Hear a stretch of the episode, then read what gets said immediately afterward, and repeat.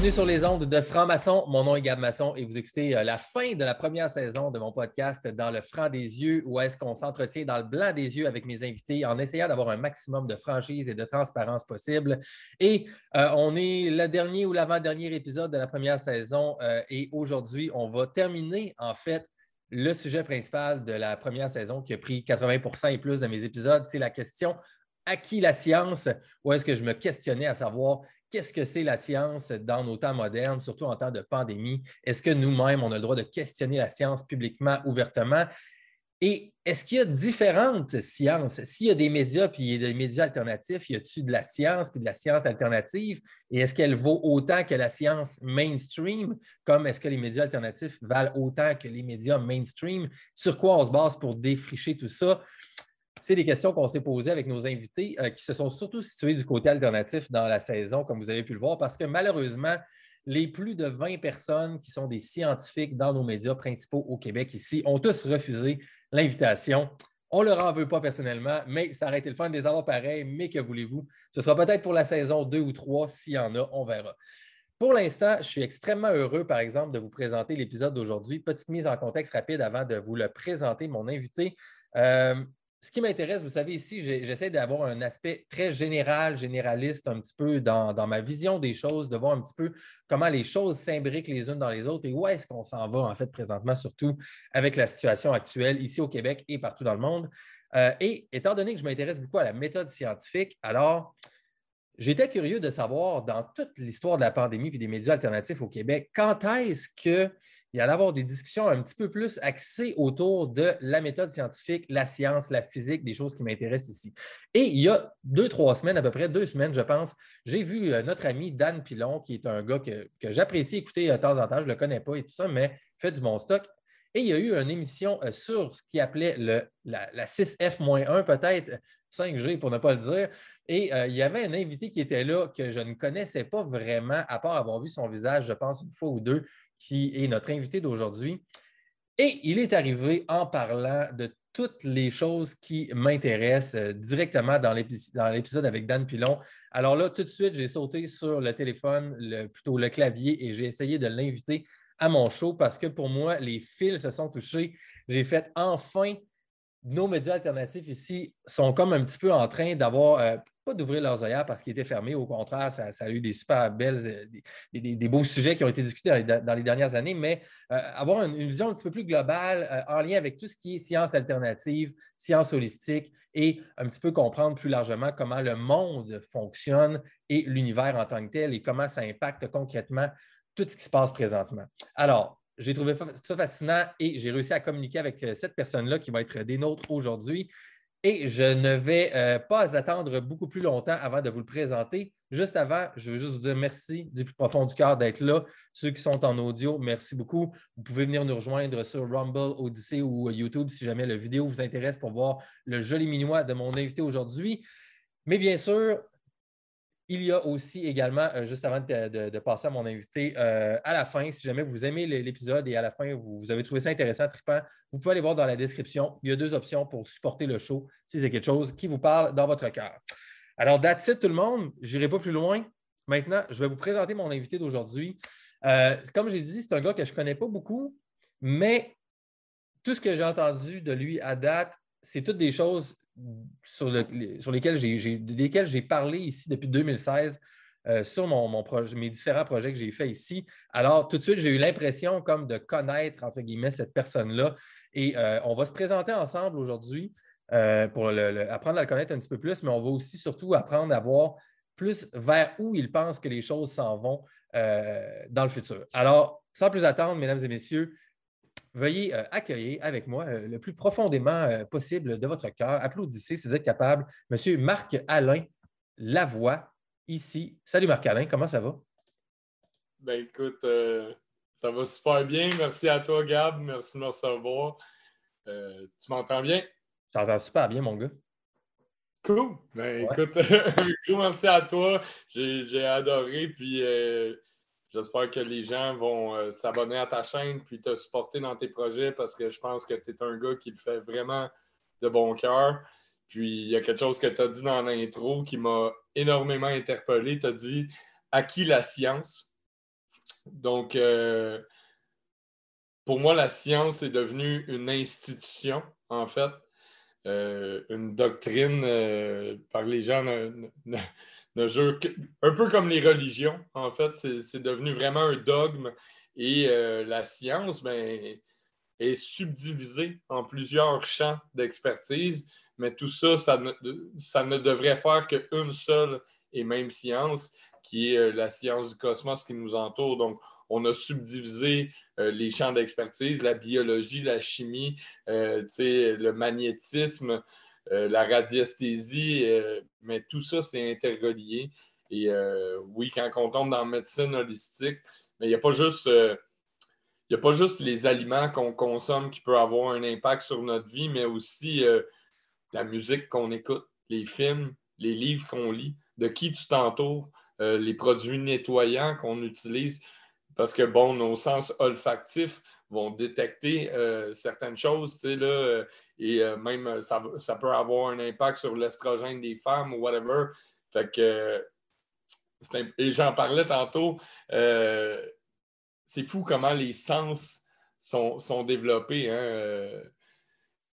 juste le nez, nos, terminaisons olfactives peuvent détecter des milliers de parfums, alors que ta langue va détecter simplement quatre saveurs, hein, amère, sucré. Donc, il y a une science bien au-delà de ce qu'on essaie de nous faire croire. Euh, la médecine traditionnelle, oui, ça là, c'est bien fait, mais il y a une science euh, beaucoup plus qui devrait prendre la conscience en considération, en fait.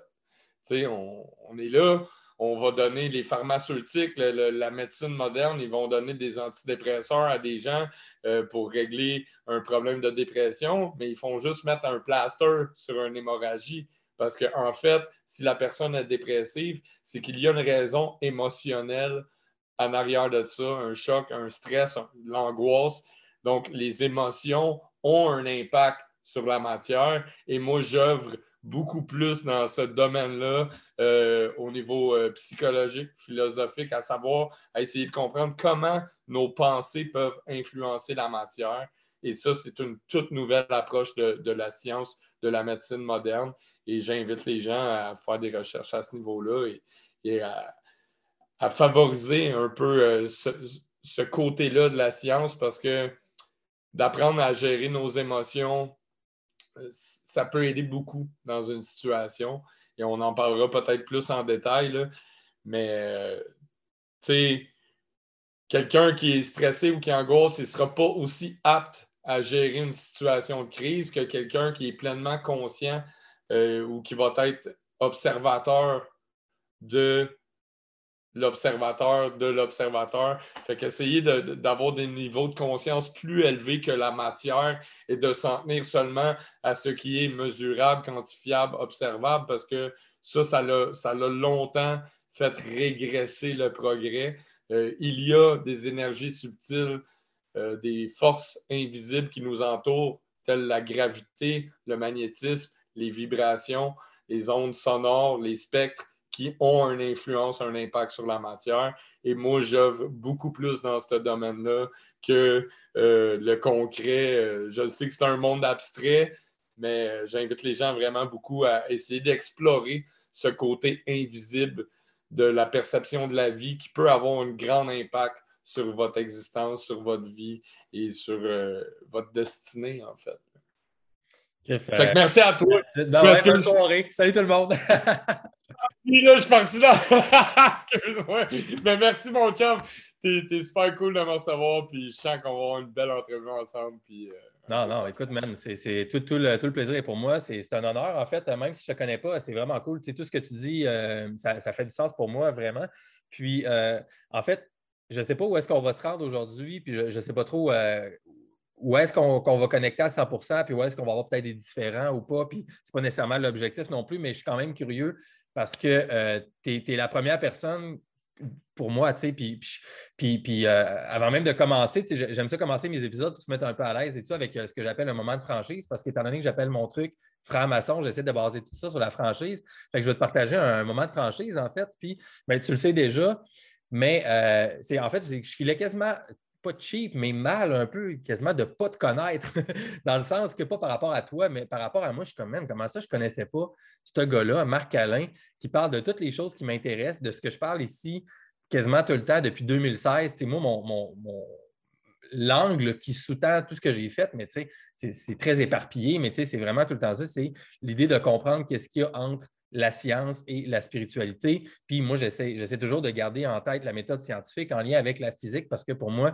bon, évidemment, tu disais que tout est séparé, ça ne devrait pas, mais la physique, pour moi, c'est quand même, si on doit mettre des étiquettes sur les choses, c'est les mécanismes, right? Donc, tout obéit au même mécanisme. Donc, tout obéit à ce qu'on pourrait appeler les lois de la physique, que ce soit la conscience ou que ce soit euh, pousser une roche à terre, ça répond tout au même mécanisme en bout de ligne, right, qui, sont, qui sont perméables à tout le cosmos. Donc, euh, ouais, vas-y, les lois de la physique, elles, ne seraient pas le résultat de, de, quelque chose de plus grand, en fait. Parce que les lois de la physique, c'est ce qu'on observe. C'est le résultat de quelque chose qui pourrait influencer euh, les lois de la physique, une conscience cosmique universelle, euh, une espèce de matrice, euh, une structure holographique, mais les pensées influencent vraiment nos rêves, notre destinée. Donc, je sais que c'est un concept qui, est un peu dur à, comprendre pour les gens qui sont très cartésiens, mais les pensées, les pensées deviennent. Et il, y a, il y a eu des observations euh, au niveau de la physique euh, traditionnelle qui n'ont pas été capables euh, de, comprendre. Comment ça que les électrons, si on parle de l'équation d'Irak, par exemple, comment ça qu'ils ne réagissaient pas de la même façon que nous l'aurions prédit. Donc, encore là, c'est un peu une façon de penser qu'on a imposée aux gens. Donc, l'historien va toujours penser d'une certaine façon parce que pour lui, c'est comme ça que s'est déroulée l'histoire. Donc, euh, euh, les, les, découvertes ou euh, comment est-ce qu'il va approfondir ses recherches vont être basées sur les mêmes méthodes, les mêmes façons de penser que ce qu'il a appris. Et c'est pareil dans tous les domaines. Hein? Ah Mais il faut sortir de ces dogmes-là. Il faut sortir de les lois de la physique parce qu'il y a quelque chose de plus grand en arrière qui a un impact qui pourrait être la conscience. Euh, sais, encore là, c'est des mots inventés par l'homme pour essayer de décortiquer la nature qui nous entoure ou de comprendre le cosmos dans lequel on vit. Hein. Les mots, l'alphabet, les mathématiques, les équations, les lois physiques. Il faut arrêter d'attribuer une équation, de mettre un étampe, une étiquette sur quelque chose parce qu'en fait, c'est encore un mode de pensée. C'est encore une façon, une approche très. Euh,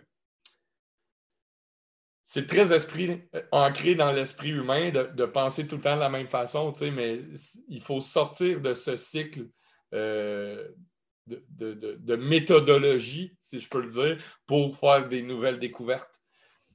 Fait que souvent, c'est pas quelqu'un qui, est spécialiste en physique qui va découvrir des nouvelles lois de la physique. Souvent, c'est quelqu'un qui a une vision très global. Euh, même chose, je pourrais te donner un exemple. Emmanuel euh, par exemple, était psychanalyste. Et lors de la Deuxième Guerre mondiale, il s'est enfermé dans la grande bibliothèque de New York, où ce qu'il s'est mis à décrypter parce qu'il ne pouvait pas retourner dans son pays.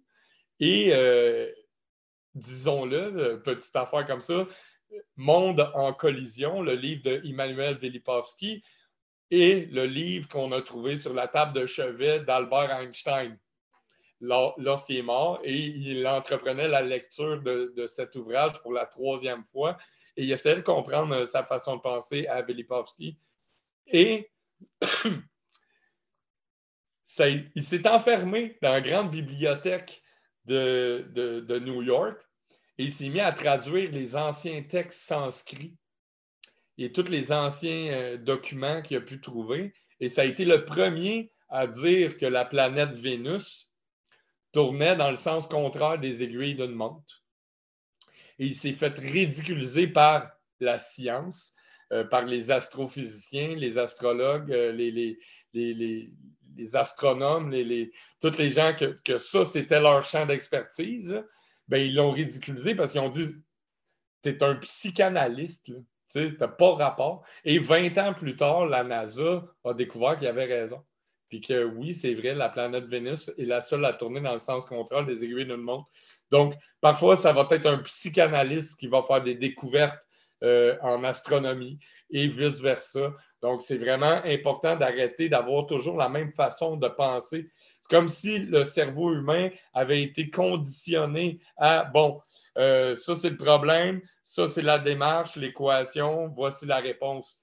Mais la démarche puis l'équation, elle pourrait être complètement différente, même si la réponse est la même.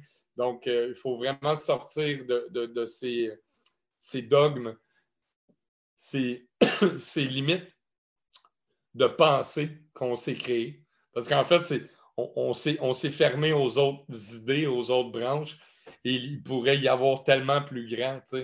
Fait que pour moi, la science est devenue une institution, puis euh, au-delà des lois de la physique, il pourrait y avoir quelque chose de plus grand qui, elle, influence les lois de la physique. Donc, les lois de la physique seraient le résultat d'une plus grande énergie cosmique, des énergies, encore peut-être des formes d'énergie inconnues. On n'a pas tout découvert. Là. Il y a peut-être des. Tu sais, Tesla parlait de l'énergie tachyon qui véhiculerait 27 fois plus vite que la vitesse de la lumière. L'énergie tachyon qui serait l'énergie de la pensée. Donc, la pensée véhiculerait 27 fois plus vite que la vitesse de la lumière. On va penser que c'est un fou. On va dire, ben non, il euh, n'y a rien qui va plus vite que la vitesse de la lumière parce qu'on n'a pas encore développé des appareils pour mesurer ça. Les gens sont très, il faut le voir pour le croire. La journée qu'on va inventer des appareils pour mesurer euh, comme à, quelle vitesse que véhicule la pensée, ah, là, le monde, ils vont y croire.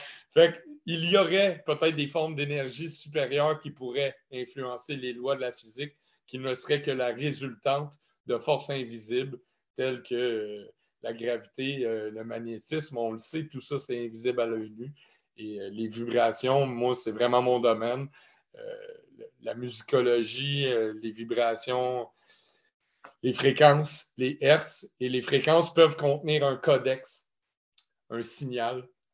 Et ça, si on, peut en parler vite fait, par exemple. Euh, bon, ben, euh, attends un petit peu parce que là, euh, on a beaucoup de choses et il y, a tellement d'affaires qu'on pourrait jaser. Puis, écoute, moi, je suis comme, je, suis déjà en, train de me dire, man, ça prend 10 heures pour parler avec ce gars-là. Mais on, va, essayer de voir, on va essayer de voir des, des trucs. Mais avant, avant qu'on tombe un peu plus dans le, dans le côté un peu plus euh, technique et tout ça, je, veux établir une coupe de, de bases pour lesquelles on peut s'amuser ensemble et tout ça. Puis aussi pour qu'on se connaisse, parce que tu sais, toi, toi, euh, à moins que je me trompe, tu n'as aucune déchiquée, tu n'as rien écouté de. Right? Ben, j'ai écouté une de tes entrevues vite fait que j'ai pas écouté ou deux, tu ne me connais pas. Là, Patrick Provo, puis j'ai dit, man, euh, ouais, c'est ça, c'est ça il a de l'air cool. Puis euh, je me suis dit, ben, ça va me faire plaisir de donner euh, peut-être un petit, un petit coup de pouce, un peu de visibilité à ta chaîne parce que tu as l'air d'un gars crissement allumé. Puis j'aime bien ça, pousser euh, des, médias alternatifs, essayer de donner un petit peu de visibilité aux gens comme toi qui se posent des questions. Fait que tant mieux si ça peut donner un coup de pouce. Puis ben on, se connaît on se connaît pas, mais j'ai l'impression de te connaître pareil. Ben, ben, c'est un petit peu ça, en fait, parce que il y a une question des idées aussi. Euh, puis, puis, moi, en fait, ça fait longtemps que je cherchais justement au Québec des gens qui partagent un peu plus ma vision de pensée, mais je ne suis pas un réseauteur vraiment. Puis ça, je suis dans ma bulle, je fais mes affaires. Fait euh, c'est pour ça que je te disais au début, je suis comme, je me sentais quasiment mal de ne pas te connaître. Mais, mais je suis content, en fait, que tu ne me connaisses pas parce que moi, je veux voir un petit peu, OK, moi, j'ai tout mon bagage à moi et tout ça, que, j'ai comme une vision. Puis quand tu parles pour moi, tu parles français. Je veux dire, pour moi, je veux dire, tu parles au subjonctif, au, euh, euh, en, suggestion. il y aurait peut-être une énergie, mais je veux dire, moi, je suis comme non, mais c'est parce que on le sait que c'est ça. Ce n'est plus une question. Les lois, c'est le résultat de l'interaction de l'énergie, de la matière, qu'elle soit visible ou invisible. Ça fait tout le temps la même chose, c'est harmonique. Puis la, conscience, c'est tout ça ensemble, whatever. Mais moi, je suis comme je suis là. Fait que moi, je veux comme qu'on parte de là puis qu'on voit qu'on aille plus loin. Puis euh, si jamais il y a des gens qui, euh, c'est ça que je voulais dire en partant, s'il y a des gens qui sont vraiment plus intéressés avec mettons, commencer plus à la base puis apprendre vraiment plus à connaître ton parcours à toi, et tout ça, tu enregistres deux entrevues avec Myriam Kaiser sur la chaîne Porteur de Flambeau. Fait que je vais les mettre dans les descriptions. Moi, je vais inviter les gens, puis moi, je vais les écouter aussi à aller là pour plus peut-être s'intéresser à toi et tout ça. puis moi aussi, je veux comme qu'on parte, mettons, quasiment de là, puis qu'on ait vraiment plus en avant, plus en profondeur là-dessus, à un niveau même plus technique et tout ça, parce que je veux voir jusqu'où tu es dans tes réflexions, parce que euh, tu fais des projets aussi, puis je trouve ça fascinant de voir qui au Québec travaille avec ces trucs-là ici. Fait que euh, je veux qu'on mette une coupe de trucs sur table. Puis la première chose, je veux qu'on commence avec un, truc un peu plus euh, que moi j'ai découvert hier, c'est le, comité. Donc, tu as décidé de commencer un peu à mettre sur pied un comité de sciences et nouvelles technologies, si je ne me trompe pas dans le nom. tu peux-tu, genre, vraiment résumer, genre, une, une couple de minutes un peu, c'est quoi ça? Puis, euh, c'est quoi ton objectif avec ça? Parce que j'ai cru comprendre que tu avais été invité avec un parti politique aussi pour en discuter un petit peu. Fait que fais-moi genre le, two-pager, la short version de c'est quoi ça, puis c'est quoi ton intention derrière ça avec ce, comité-là? Ben, écoutez, euh, en fait, c'est un projet que j'avais depuis euh, plusieurs années, plus concrètement depuis deux ans. j'avais l'intention d'essayer de former un comité qui prône l'énergie libre et gratuite au sein d'un parti politique. Donc, euh, de fournir de l'électricité gratuite, de l'énergie euh, gratuite à l'ensemble de la population parce que, bon, il y a des technologies qui nous ont été cachées au cours de l'histoire. Et il y aurait la possibilité peut-être, parce que pour moi, on est toujours en train de courir après de l'énergie, OK? Donc, tu vas mettre de, l'essence dans ton véhicule, qui est de l'énergie, pour aller dépenser de l'énergie vitale, travailler euh, pour euh, mettre euh, plus d'essence dans ton véhicule, pour payer tes factures énergétiques, Hydro-Québec, réseau cellulaire, Wi-Fi, qui sont tous des formes d'énergie différentes. Donc, on passe notre temps à courir après de l'énergie. Et je me suis dit, la journée que les gens vont avoir de l'énergie gratuite, ben, le peuple va être libéré de ses chaînes et on va pouvoir vaquer à nos occupations quotidiennes et euh, les gens vont pouvoir faire ce qu'ils veulent de, leur train-train quotidien. Et euh, j'ai fait beaucoup de recherches à ce niveau-là. Euh, j'ai étudié les travaux à Tesla, Schnadli, Schumann, Fibonacci et là, et Joseph Newman, puis après ça, Maxwell Chicambuzzo. Puis là, je me suis vraiment intéressé à comment est-ce qu'il y aurait possibilité de fournir de l'énergie libre et gratuite. Et j'ai décidé de fonder un comité, en fait, et de mettre plusieurs personnes qui ont des champs d'expertise différents, que ce soit sur l'hydrogène euh, ou euh, l'électromagnétisme, en contact, en lien, former des petites équipes pour essayer d'apporter ça, euh, ces, solutions-là. parce que ce n'est pas normal, avec tout ce qu'on sait, qu'on en soit encore à l'énergie fossile qui, elle, est polluante, hein, le pétrole et tout et tout. Après, quand on sait qu'en 1950, il y avait des moteurs qui fonctionnaient à l'eau, puis que les moteurs à l'eau existaient déjà, bien, comment ça qu'on est. les, premières, les premières voitures étaient électriques. Genre, tu sais, tu pouvais. Tu craquais ta voiture électrique. Je ne sais pas si c'était les premières, mais dans les premiers modèles, dans des générations au début, il y avait des, voitures électriques partout. Exact. Donc, ça, c'est des principes de, loi de la physique qu'on a cachés au grand public euh, dans le but de, de s'enrichir sur la masse ouvrière, puis euh, de nous garder un peu euh, esclave en, termes grossiers, mais on est tout le temps pris dans cette roue-là. Puis euh, je trouve ça triste parce que moi, euh, personnellement, j'aimerais tellement euh, que les gens puissent vraiment mettre leurs compétences au profit du bien commun, au service de la communauté. Mais pour ça, il faut. C'est comme si on essaie de saouler les gens de travail pour qu'ils aient le moins de temps pour réfléchir possible. Et ça, c'est un concept qui a été ah très Tout ce qui te reste après, c'est parce que tu es tellement saoulé que tu as juste le besoin de décrocher. Fait que là, il faut que tu tombes dans le divertissement puis échapper ton. Il faut que tu, tu, engourdisses ton corps puis euh, par toutes sortes de substances. le premier à avoir, euh, ben pas le premier, mais un des grands qui a fait ça, c'est l'empereur de Chine qui a fait construire la muraille de Chine. Hein. Le but, c'était saouler les gens de travail pour qu'ils aient le moins de temps de réfléchir, puis lire un livre euh, à cette époque-là, c'était une atteinte à la sûreté de l'État. Et euh, l'empereur de Chine euh, voulait garder son peuple dans l'ignorance pour pouvoir mieux les contrôler. Et ça a été le premier à vouloir remplacer ces sujets par des robots, des automates. Donc, il a, il a, engagé l'horloger. Il est allé voir son horloger qui faisait de la mécanique avec un peu comme des dactylos. Là c'est une vieille mécanique d'engrenage et tout et tout. Et il a dit, je veux que tu me construises des automates des genres de robots en samouraï qui, lorsque tu passes en avant, ils déclenchent une flèche puis les arbalètes. Donc, il avait tellement plus confiance en ces sujets que ça a été le premier à vouloir remplacer euh, son armée par des robots. Et c'est un peu ce qu'on vit aujourd'hui. C'est un peu ce qu'on vit. On est en train de remplacer la masse ouvrière par des drones. Euh, les médecins se font remplacer par des bras robotisés qui sont beaucoup plus précis que la main de l'homme qui tremble. Euh, nous, les musiciens, fait longtemps qu'on s'est fait remplacer par des jukebox, des DJ, des Walkman. Exact. remplacer l'homme par la machine, c'est comme imprégné de, je sais pas, c'est devenu un pattern. Et les derniers à se faire remplacer, ça va être les corps policiers, mais on sait qu'il y a déjà des, policiers robots à Dubaï en service. Et euh, bientôt, attendez-vous à ce qu'il y ait des drones dans les rues. Puis si on est capable de robotiser la masse ouvrière, ben, ils vont le faire. Mais euh, tout ça pour dire, j'ai oublié ta question.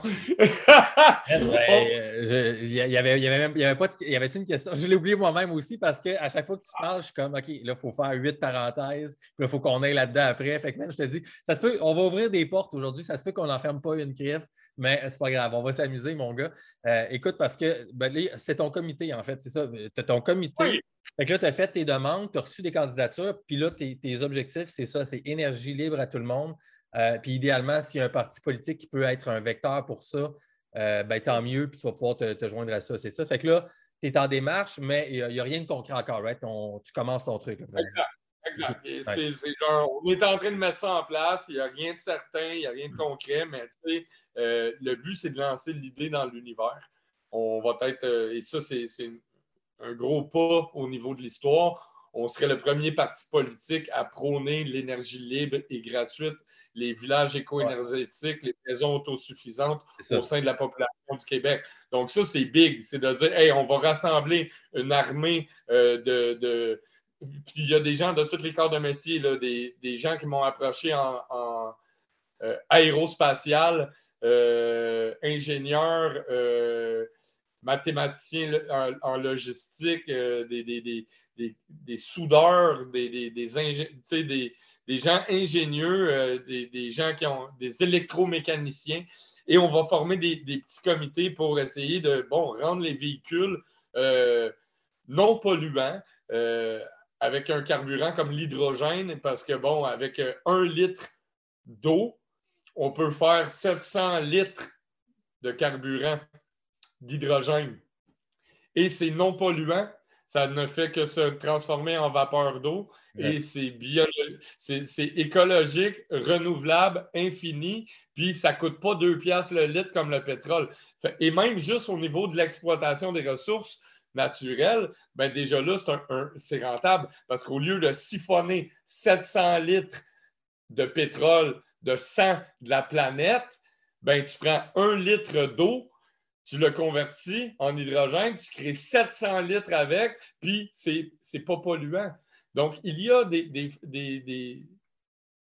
procédés, il y a des, solutions tellement accessibles, mais on, dirait que les lobbyistes, les, mondialistes, ils ne veulent pas euh, que ces, connaissances-là se transmettent entre les mains du peuple. Fait que là, c'est au peuple à reprendre son plein pouvoir et son potentiel et à mettre en place euh, des, énergies renouvelables, euh, de l'énergie libre et gratuite pour tout le monde. Mettez tous vos cerveaux ensemble, puis on va s'en aller vers un monde meilleur au lieu de continuer à lutter contre un système désuet qui, euh, lui, n'est pas là pour le bien commun. Pour, le... Écoutez, on, masque des enfants, on les empêche de jouer ensemble, on a tué toutes les PME, toute l'économie locale on avait le droit d'aller euh, au Walmart, au McDonald's, à SQDC puis à SAC, mais le boulanger du coin, lui, son service n'était pas essentiel. Euh, les gens qui apportent des soins holistiques, euh, des, ostéopathes, des massothérapeutes, non, ça, c'est pas essentiel. On ferme les gyms, tout ce qui est bon pour la santé, mais tu as le droit de manger du junk food. Fait que là, ça l'a créé comme un éveil au sein de la population où ils ont dit Hey, on, on est-tu en train de se faire enculer, nous autres? Là?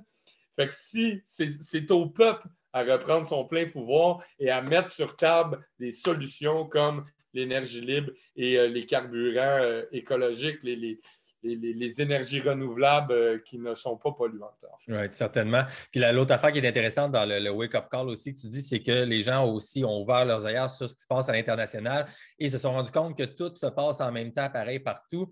Donc, comment ça, ça se passe en même temps? Si tu arrangé ou c'est le hasard ou c'est parce que c'est juste une pandémie, puis c'est juste normal parce que les gouvernements font ce qu'ils peuvent? Fait que là, il y a tout ce, brainstorm collectif-là qui est en cours avec les gens comme toi versus monsieur, madame, tout le monde qui, eux autres, commencent à peine à se poser des questions. c'est ça qui est intéressant, c'est la, transition de réflexion et d'état d'esprit avec le temps qu'on a vu aussi. Fait que là, écoute, il y, a, deux, trois balises que tu as dit qui sont vraiment hot. C'est, bon, premièrement, l'énergie libre, parce que là, on dit ça comme si de rien n'était, je t'ai pas arrêté, mais tu sais, tu parles de ça à du monde. Moi, j'ai étudié à Polytechnique dans le temps, puis tu sais, des gens qui ont gradué. Moi, je n'ai pas gradué, mais tu sais, j'ai switché. Mais tu sais, des gens qui ont fini aujourd'hui, tu, parles d'énergie libre, c'est du monde intelligent, des ingénieurs, et ils vont dire que tu dis de la merde, tu sais. Fait que, puis en plus, tu as des dreads, puis tu n'as pas de diplôme, je ne sais même pas, là, mais tu sais, mettons quelqu'un comme moi qui paraît de ça, fait qu'il y a ça. Fait que bon, c'est quoi l'énergie libre?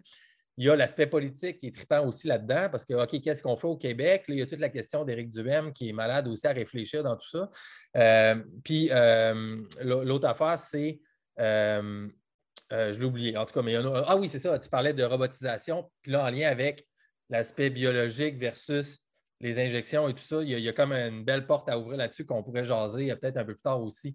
Mais avant, euh, je voudrais qu'on parle de ce que avec quoi tu as fini un peu la pandémie en tant que telle, parce qu'on s'est parlé vite vite au téléphone euh, une couple de fois avant de faire le truc. Puis rappelle-moi, puis corrige-moi hein, si je ne veux pas mettre des mots dans ta bouche, mais d'après ce que j'ai compris, toi, tu connaissais déjà beaucoup des membres de tout ce qu'on pourrait appeler, mettons, les médias alternatifs slash la résistance au Québec et tu étais quand même prêt. Puis au début, ce que j'ai compris, c'est que tu faisais partie quand même prenante du mouvement dans les manifestations, mais qu'il y a un moment où ce que tu as senti, tu t'es toi-même retiré ou euh, tu étais peut-être moins en phase avec ce qui se passait à cause peut-être de l'aspect juste scientifique, spirituel.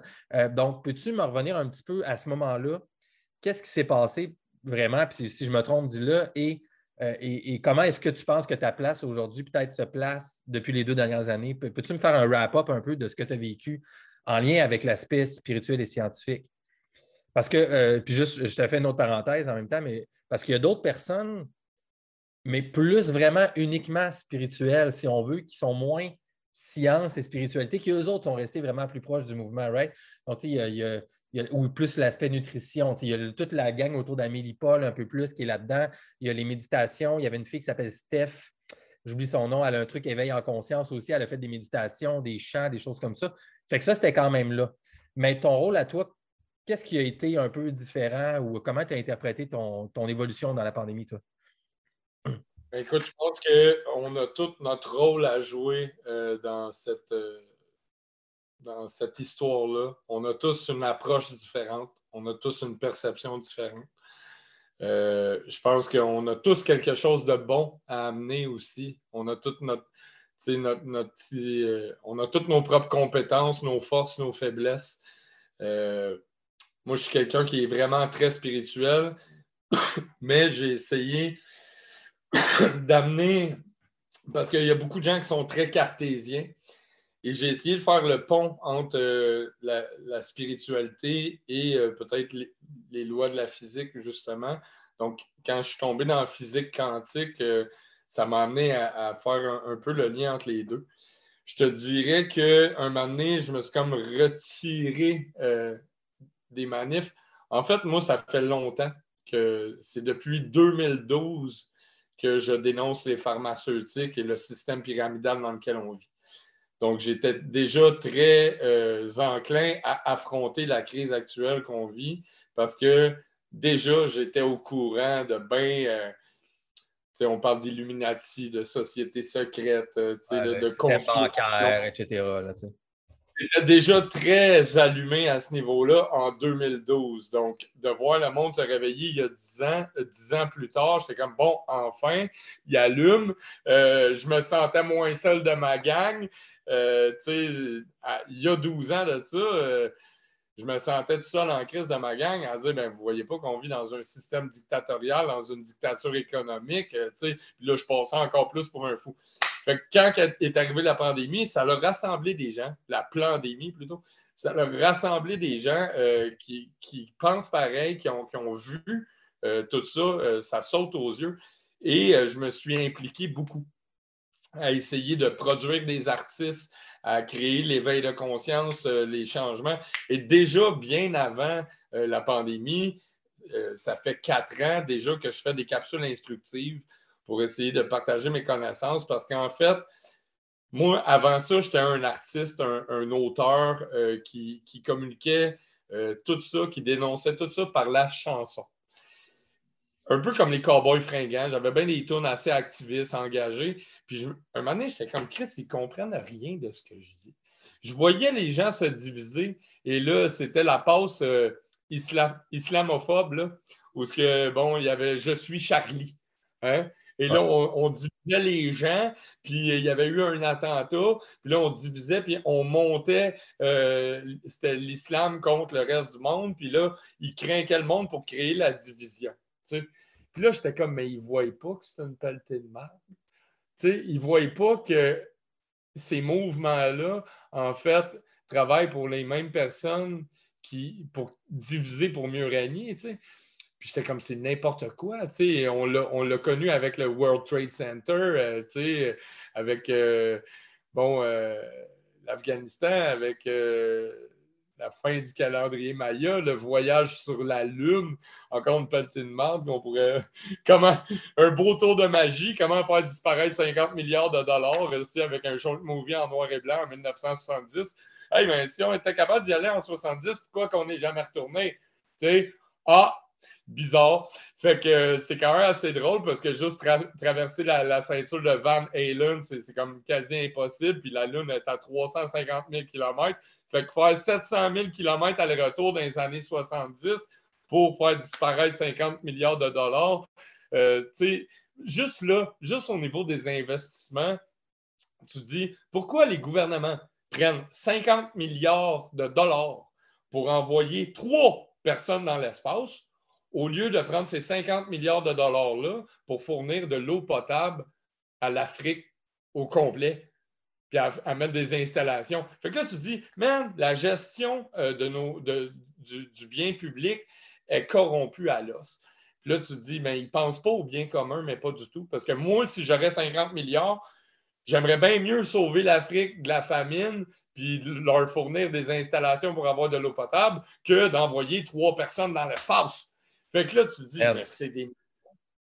C'est drôle, je te, je te, coupe une seconde parce que ce que tu viens de dire là, là c'est drôle parce que tu sais, on, pourrait faire ça avec plein. Tu ben, aurais pu faire ça avec plein de sujets différents, mais tu sais, c'est vraiment à une place que, je me situe aussi en termes de réflexion, d'être comme dans le milieu un peu de ces angles-là.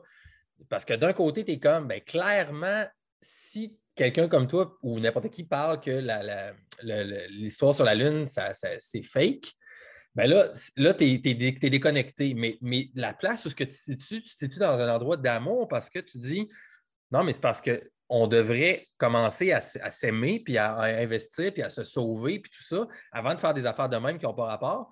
Puis, euh, puis, puis, troisièmement, de la place, pourquoi tu te rends à cette décision-là? C'est parce que tu es rigoureux aussi intellectuellement, puis tu comprends la, science. Moi, je, dis la, physique souvent, mais tu comprends aussi la question scientifique en arrière. Fait moi, c'est ça que je trouve trippant. c'est là que je suis comme, moi, j'avais aussi l'impression d'un peu d'être seul dans une place comme ça parce que moi, je ramène tout le temps tout à la méthode scientifique. Puis pour moi, quand quelque chose n'est pas transparent, mettons, si tu n'as pas accès à qui a financé telle affaire, si tu n'as pas accès aux raw data, aux données crues, mettons, de des, des, études qui ont pris pour montrer, mettons, le réchauffement climatique exponentiel, si tu n'as pas accès aux données crues pour les retravailler, ben, ça ne respecte pas la méthode scientifique. Fait que tu es en droit de dire, ben, c'est de la merde, donc c'est whatever, appelle ça un complot, appelle ça de la conspiration, appelle ça juste de la bullshit, parce que ça ne respecte pas la transparence qui est de base dans la méthode scientifique. Il faut que tout le monde ait accès aux données et aux informations. Fait que, je trouve ça vraiment cool que tu fais un résumé puis tu es, comme à une place que moi, j'ai l'impression d'être seul dans mon coin aussi. Ou est-ce que d'un côté, je suis comme, non, non, mais Chris, il y a des affaires qui ne marchent pas. Puis c'est clair qu'on se fait bullshiter à un niveau genre qu'on ne peut même pas imaginer. Puis de l'autre côté, oui, mais c'est parce que c'est la rigueur intellectuelle qui m'amène là. C'est pas parce que j'invente n'importe quoi puis que j'écoute un gars dans son sous-sol sur YouTube, euh, même si tu as l'air d'un gars dans ton sous-sol sur YouTube, mais tu, comprends ce que je veux dire? Moi aussi, tu sais.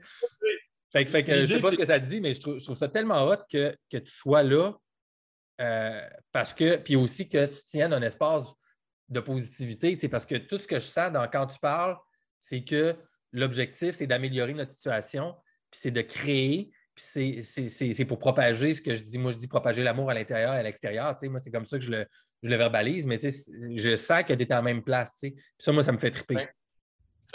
La base, c'est juste de se dire, c'est du gros bon sens, c'est de la logique, en fait. Pour les gens qui sont plus cartésiens, écoute, c'est juste de dire, avant d'aller chercher de la vie sur d'autres planètes, commencez donc par vous occuper de la vôtre comme il faut. Arrêtez donc d'exploiter de l'énergie fossile. Puis, euh, pourquoi est-ce qu'il y a autant, pourquoi qu'il y a une minorité de gens qui cherchent à s'enrichir sur le malheur des autres, sur la pauvreté? Tu sais, la planète, là, est vivante. Puis euh, les arbres, ils poussent, il y a des, oiseaux, il y a des milliers d'espèces d'oiseaux, d'insectes, de plantes qui méritent beaucoup plus euh, de, fouler la terre de leurs pieds que l'être humain qui ne cherche à détruire, assouvir ses désirs personnels et égoïques de possession, de jouissance. C'est tellement ancré profondément dans l'esprit des hommes de se faire la guerre. Tu sais, on est là, on dit l'Amazonie, c'est le poumon de la Terre. On est en train de raser des forêts. Tu sais, ben, l'humain, c'est son cancer. Hein? Fait que c'est bien plate, mais on est des parasites qui grugent la planète on est en train de siphonner son pétrole, son sang, de raser ses poumons, euh, d'exploiter, de, paver euh, les routes, tout. Fait que, admettons, toi, je t'enlève un rein, un poumon, un foie, puis que je te vide de ton sang, tu me diras si tu vas bien, toi, tu Fait que la planète, c'est un organisme vivant, au même titre que, le corps humain. Si on continue de l'exploiter comme ça, euh, on, s'en va vraiment vers la fin d'une civilisation et la collapsologie. Mais qui exploite la planète comme ça? C'est pas toi et puis moi. Ça, c'est ce qu'on essaie de faire croire aux consommateurs, en fait. Euh, on, essaie de faire croire aux gens qu'on est dans la surconsommation, alors que c'est faux. C'est encore une, stratégie psychologique pour culpabiliser euh, le cercle victime-bourreau-sauveur. Euh, bon, ça, les gouvernements l'ont compris. Donc, on va culpabiliser le consommateur euh, pour le forcer à recycler ses petits copes de yogourt, à, s'acheter une voiture électrique qui est encore plus polluante que les voitures au pétrole. Et euh, on le dira, là, les jeunes euh, qui, exploitent les mines de lithium, mais en Afrique, dans les pays sous-développés, on exploite des enfants pour faire ton de char que tu penses écologique. Tandis que le il est exploité par des gars comme toi et moi, euh, là, euh, sur des, oléoducs qui, eux, euh, vivent dans, l'équité salariale, au lieu d'exploiter des enfants en Afrique qui, eux, vont produire des batteries au lithium. Puis se débarrasser des batteries au lithium, c'est encore moins écologique que d'exploiter du pétrole. Fait qu'à quelque part, c'est encore une façade puis une pelletée de merde. Mais tu sais, pourquoi qu'on fait croire aux consommateurs que c'est de sa faute? Alors qu'en fait, on ne vit pas dans une société de surconsommation? Non, non, on vit dans une société de surproduction. C'est aux multinationales à changer leur méthode. C'est à eux à faire des contenants biodégradables. Tu sais, juste le désert des voitures, des, voitures neuves, je ne sais pas si tu as déjà vu ça. Là les concessionnaires, tous les chars qu'ils ne vendent pas, euh, ils vont les shipper dans le désert pour être sûr de ne pas faire baisser le taux du marché, alors qu'ils pourraient donner une voiture gratuite à tous les habitants de la planète. Fait qu'ils vont les, les domper dans le désert. Mais pour produire tous ces chars-là qu'ils n'ont pas vendus, ben, ils ont exploité euh, des, métaux, hein, du, de l'aluminium, du fer, euh, du zinc, name du nickel. Euh, ils ont produit ça sur une chaîne de montage en série. Donc, on fait de la surproduction. Les usines continuent à cracher de la boucane partout dans l'atmosphère terrestre. On va continuer à siphonner le sang de la planète, mais on va faire sentir aux consommateurs, on va le faire sentir coupable, puis que c'est sa faute s'il ne recycle pas ses petits copes de yogourt en plastique. Il va chier. Fait que ça, c'est vraiment un concept psychologique où ce que bon, on va essayer de vendre puis le but, c'est tout le temps ça, c'est de pousser les gens à consommer plus, travailler plus pour consommer plus. Puis on vous brainwash de publicité euh, pour, et, même à cette heure avec les algorithmes, c'est de pire en pire. Là. Si tu fais une recherche sur bon, euh, les produits de beauté, tu vas recevoir une chier de, de, publicité sur les produits de beauté. Puis là, ben, tous les algorithmes vont travailler en fonction de quoi? De pousser les gens à consommer. Fait que, va travailler, consomme, fait que travaille pour nous, dépense ton argent en achetant nos produits, puis réfléchis le moins possible. Reste dans ta boîte, ferme ta gueule, commande en ligne, mets ton masque, suis les flèches jusqu'à l'abattoir, puis réfléchis pas. Fait que ça, c'est le modèle type de notre société, puis on n'en veut plus, Ben exactement, tu sais. Puis d'un autre côté, euh, deux, affaires que tu as dit, parce qu'à un autre niveau, moi, je serais même prêt à dire, puis je ne sais pas si tu me suivrais là-dedans, mais moi, j'irais même à dire qu'on est, on vit dans une société de sous-consommation, dans le sens que le moment où est-ce qu'on va avoir de l'énergie clean, puis qu'on va avoir de l'énergie abondante et infinie auquel on a droit, parce qu'elle est perméable dans l'univers, on devrait utiliser bien plus d'énergie qu'on utilise présentement, mais pas pour faire de l'obsolescence programmée puis tout le temps consommer ça, mais on devrait consommer plus d'énergie pour être plus efficace puis pour augmenter notre conscience puis notre relation avec la nature puis tout ça, right? Donc, dans un autre sens, on peut dire aussi qu'on est en, on est, on est en starving, on est en, manque d'énergie. Ben on, se fait juste donner des petites drip drip. On se fait habituer en fait à la, scarcity, à la voyons, mais anglais. on se fait habituer au manque en fait. Donc, on, de vivre dans le stress chronique. Exact. Et ça, c'est encore une, stratégie euh, psychologique. Tu sais, en fait, toi, tu es une batterie, OK? Remplie d'énergie vitale. Moi, je suis une batterie. Euh, mon chummy, c'est une batterie. L'autre, c'est une batterie. Puis on est toutes des petites batteries euh, et ils épuisent notre énergie vitale pour alimenter une plus grosse machine qu'est le système. Comme un Walkman. Fait qu'on épuise l'énergie vitale des gens euh, pour alimenter le système qui, lui, ne travaille pas euh, pour préserver ses batteries, lui. Lui, il s'en fout. Là. Il ne veut même pas que les batteries y pensent plus loin que ce qu'ils ont à faire. Et on pourrait parler, euh, écoute, des égrégores et de peut-être des entités supérieures qui pourraient se. il y a trop de choses à jaser. Là. vitale des gens et même quand on regarde la façon dont les villes sont construites, hein, ça ressemble étrangement à une puce informatique. Donc, on, ne serait que des petites particules d'atomes qui se promènent euh, sur la planète Terre pour créer plus d'énergie, puis il y aurait du monde, des entités qui pourraient siphonner l'énergie vitale des gens. Et c'est un peu ça qui font les fucking mondialistes et les, gens en haut de la pyramide. Eux sont assis le cul les paradis fiscaux en train de fumer un gros cigare sur son yacht euh, avec un, avec un gros euh, paradis euh, fiscal, man. Puis ils sont ben là le plus à la plage euh, des palmiers pendant que toi, tu travailles à leur place. Tu comprends? Donc, ils se nourrissent de l'énergie vitale des gens. Puis moins tu vas au cher de la, livre, plus qu'ils vont faire d'argent sur toi, puis, plus qu'ils vont continuer à s'enrichir. Donc, il faut sortir du système. Oui, parce que la, beauté dans ça aussi, c'est que si ça marche d'un bord, ça marche de l'autre. Fait quand on catch le mécanisme, on est capable de créer nos, whatever, appelle ça des agrégats positifs, mais on est capable de créer nos mécanismes, nos spirales positives ou whatever, puis d'utiliser notre énergie pour en donner encore plus, tu sais, puis de, nourrir.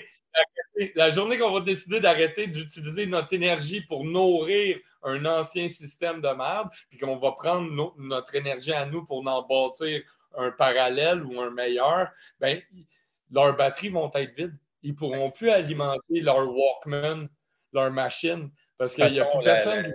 L'énergie ambiante, euh, ça ne marchera plus. parce qu'il y a toute la question aussi de, l'antenne, puis avec quoi que ça marche. Il y, a, un univers possible où est-ce que les autres, ils ne pourraient même pas survivre, probablement, là, genre dans le monde, parce que la, conscience va tellement être à un autre niveau qu'ils ne seront même plus là, ils vont disparaître euh, ailleurs.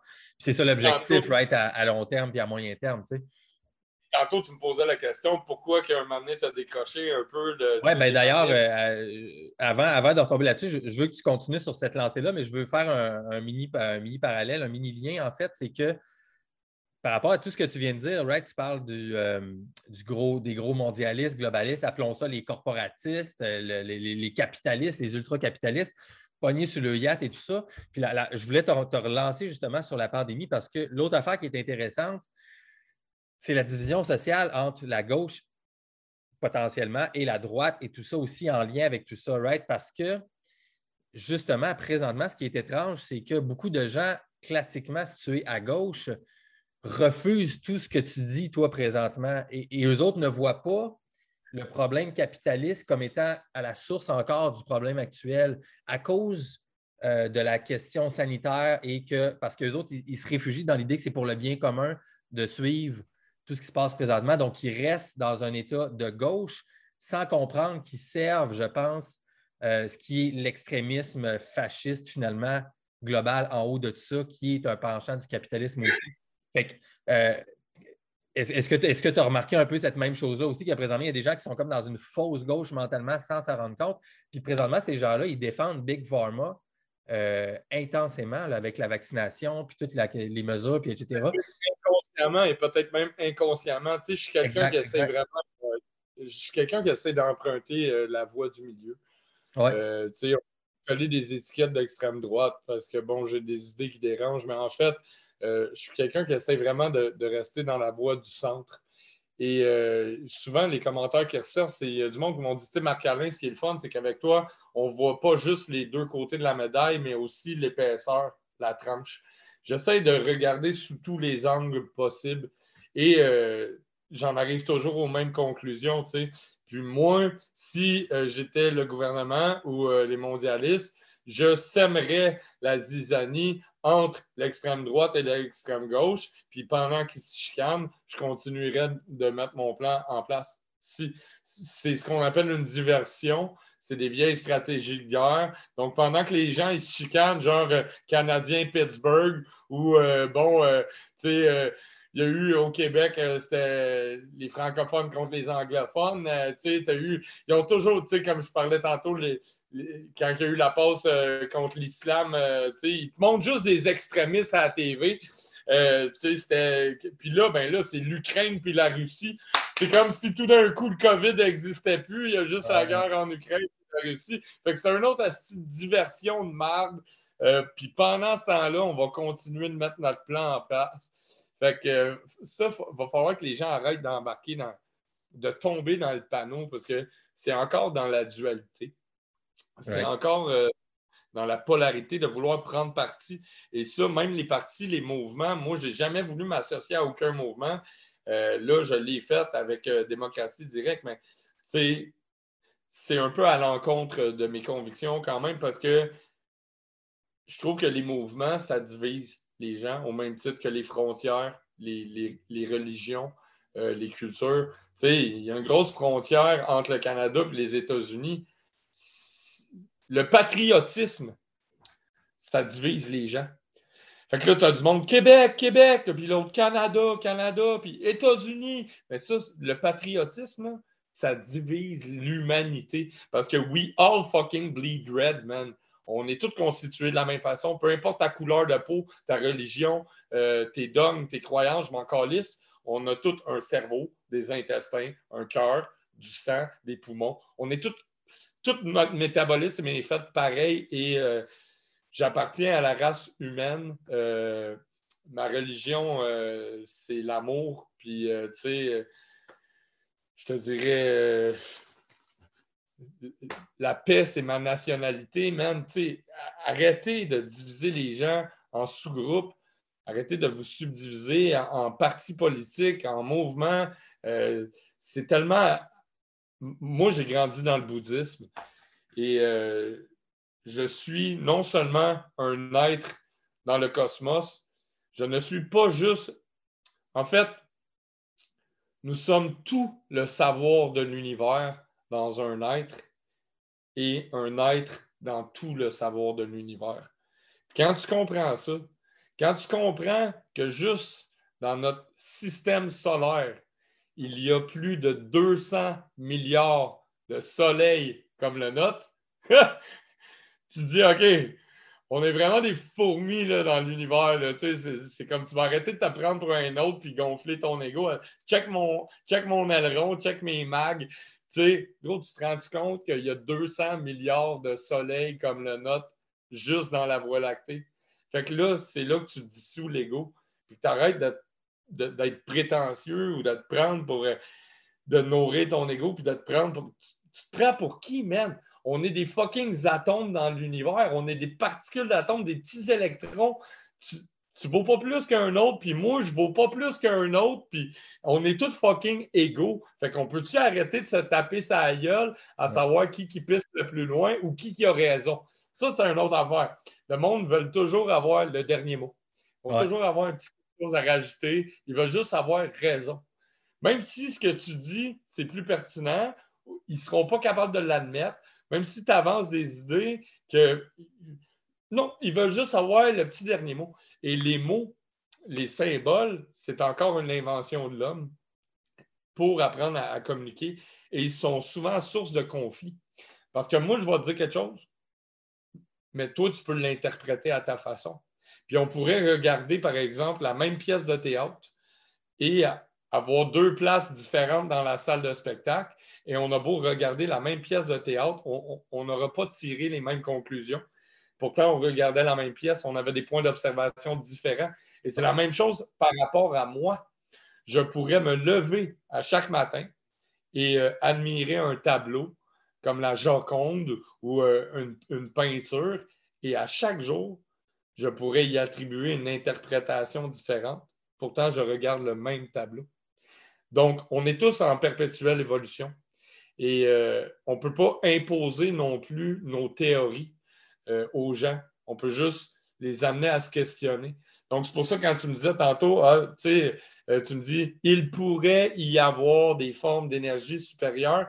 Toi, tu me dis, non, non, il y a des formes d'énergie. Non, on ne peut pas imposer euh, nos idées aux gens, nos théories. On peut juste les amener à se questionner. Et c'est pour ça que mon approche est beaucoup plus genre dans le questionnement. Toujours, tu remarqueras que dans toutes mes capsules, c'est toujours ben, quand on comprend qu'il y a 200 milliards de soleils comme le nôtre, ce serait très naïf de penser qu'on serait la seule forme de vie possible dans l'univers.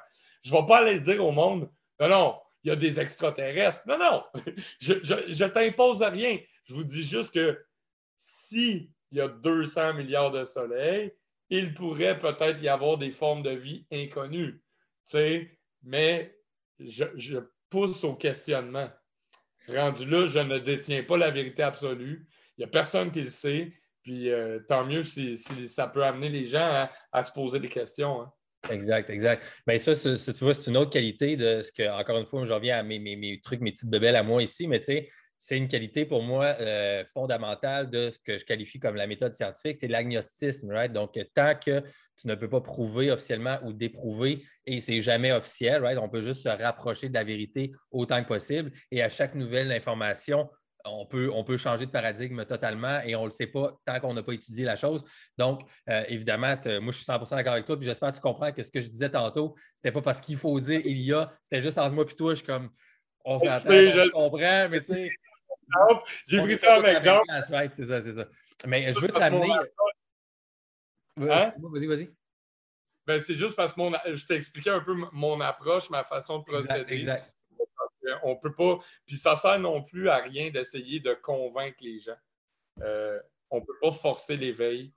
Euh, donc, c'est pour ça que j'essaie tout le temps d'avoir euh, ce, petit côté assez pédagogique parce que je vais te donner un conseil, je vais t'amener à réfléchir, mais jamais euh, je vais imposer mes idées. Et ça devrait être ça, hein, la liberté d'expression, c'est on devrait tous avoir le droit de croire en, quelque chose. Euh, c'est pas tout le monde qui a la sagesse non plus de, dire, ben écoutez, en ce moment, le combat qu'on mène, euh, c'est peut-être pas là, puis peut-être que euh, les idées que tu proposes en ce moment pourraient discréditer les gens qui euh, sont considérés ou étiquetés complotistes parce qu'ils ne pensent pas comme euh, la, masse ou euh, le, narratif officiel. Fait que, tu sais, il y a des gens qui avancent des idées en ce moment. Puis là, je vais prendre un exemple. Bon, écoutez, il y a du monde qui pense que la Terre est plate. Il y en a qui croient aux reptiliens, à la Fédération intergalactique. C'est correct. C'est des croyances, encore là, comme des religions. C'est des dogmes. Euh, il y en a qui, croient en telle, telle chose, puis c'est correct, puis tu as le droit. Mais est-ce que c'est vraiment ça, le combat actuel qu'on vit en ce moment? Fait que tu as le droit de croire que la Terre est plate ou aux reptiliens, mais peux-tu, s'il vous plaît, fermer ta gueule? Sais, parce que là, on passe tout pour des platistes puis des gens qui croient aux reptiliens. sais. Fait que juste parce que toi, tu es, comme contre les mesures sanitaires, ben, tu es un platiste ou euh, tu crois aux reptiliens. Puis, euh, Fait que là, c'est comme, hey, aux gens là, qui partagent ces informations-là, vous avez, vous avez le droit d'y croire, mais on peut-tu en parler à un autre moment donné? Mais qu'on ait traversé cette crise-là, parce qu'en ce moment, le combat et le conflit actuel au niveau social, c'est pas de savoir si la Terre est plate. En ce moment, le vrai combat, c'est de reprendre notre autonomie de penser, de réfléchir, notre liberté d'expression, notre, euh, notre, plein pouvoir euh, potentiel, de reprendre notre autonomie médicale, d'être libre euh, de prendre nos décisions sans avoir besoin d'avoir un, passeport vaccinal pour avoir accès à certains privilèges, aller au restaurant ou, tu sais, Chris, les enfants sont masqués. Là. là. la santé publique vient juste de se réveiller à dire Hey, ça a l'air que les masques bleus, c'est pas bon pour la santé, il pourrait avoir des nanoparticules de graphène. Tabarnak, il était temps qu'il allume. Deux ans plus tard, pendant que ça fait deux ans qu'on empêche tout le monde de respirer, on vient de se rendre compte que, oh, ils ont respiré des masques avec des nanoparticules de plastique puis de marde dedans, puis ils se sont intoxiqués, puis ils vont tous avoir des problèmes pulmonaires, euh, de système respiratoire. Fait que là, en ce moment, le vrai combat, c'est pas de savoir si la Terre est plate ou, ou qu'il y a des reptiliens. Le vrai combat, c'est on peut-tu reprendre possession de nos droits fondamentaux? Parce qu'on a bafoué la Charte des droits et libertés, on a bafoué euh, le, sens propre du terme liberté. Puis rendu là, ben, vous aurez la liberté de croire en ce que vous voulez. Mais pour l'instant, arrêtez de faire passer tout le monde pour des caves parce qu'on est contre les mesures sanitaires. tu comprends? Je comprends, mais là, tu vois, euh, ah, on, a, certains points de désaccord là-dessus. Fait que c'est intéressant. Fait que je vais te shooter un gros paquet d'affaires, puis tu, me répondras là-dessus. Euh, parce que ben, en fait, à la base, je suis d'accord qu'il y a des priorités d'importance. Donc, on s'entend que si tu es en prison, euh, ou l'important, c'est de sortir de prison en premier. Ben, mettons que tu été. En tout cas, ben, c'est pas ça que je veux dire, mais si tu as, ah une, inondation d'eau chez vous et tu as deux pieds dans l'eau, avant de t'imaginer d'autres choses, faut, tu vas commencer par régler la fuite d'eau. On s'entend qu'il y a des priorités. Mais moi, j'ai l'impression que présentement, tous ces sujets-là sont quasiment autant importants et et j'inclus la question de la forme de la Terre. Et pourquoi? Puis je vais te faire un lien avec ce que tu m'as dit avant. Parce que si on est dans l'optique right, de la physique unifiée, right, on appelle ça quantique ou whatever, même, moi j'appelle ça ici unifié, mais on pourrait dire que le quantique s'étend au gravitationnel ou au relativistique, peu importe comment tu le définis. Euh, la conscience, right, c'est la seule chose, c'est la seule chose qui existe. Donc, c'est ce qui te permet de naviguer dans le monde. Donc, pour agir dans le monde de la meilleure façon possible, il faut que tu saches où tu te trouves, il faut que tu saches comment les choses marchent. Donc, si les gens sont divisés sur quelle est la forme de la Terre présentement, parce que ce n'est pas clair sur quel modèle on se base pour comprendre la réalité dans laquelle on évolue, les gens ne sont pas au même endroit, à la même vibration, au même diapason. Donc, ce combat-là, pour moi, est un des combats les plus importants présentement dans le overall picture parce qu'il faut que les gens puissent avoir le meilleur modèle possible. Et évidemment, il, va tout le temps rester des gens qui vont vouloir croire ce qu'ils veulent. Puis ça, c'est correct. Mais il faut qu'on puisse avoir un modèle compréhensible de où est-ce qu'on se situe pour pouvoir le travailler et le changer et le faire évoluer. Donc, pour ça, je pense que ça nous prend un point de vue où est-ce qu'on va comprendre où on se situe, right? En fait, Gab, euh, les gens, euh, la moyenne des gens ne sont pas rendus là.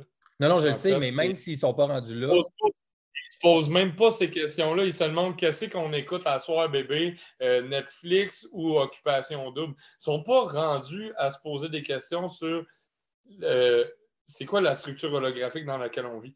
Et euh, je, vais, je, vais, je, vais, te ramener ça d'un autre point de vue où on m'a posé ces questions-là.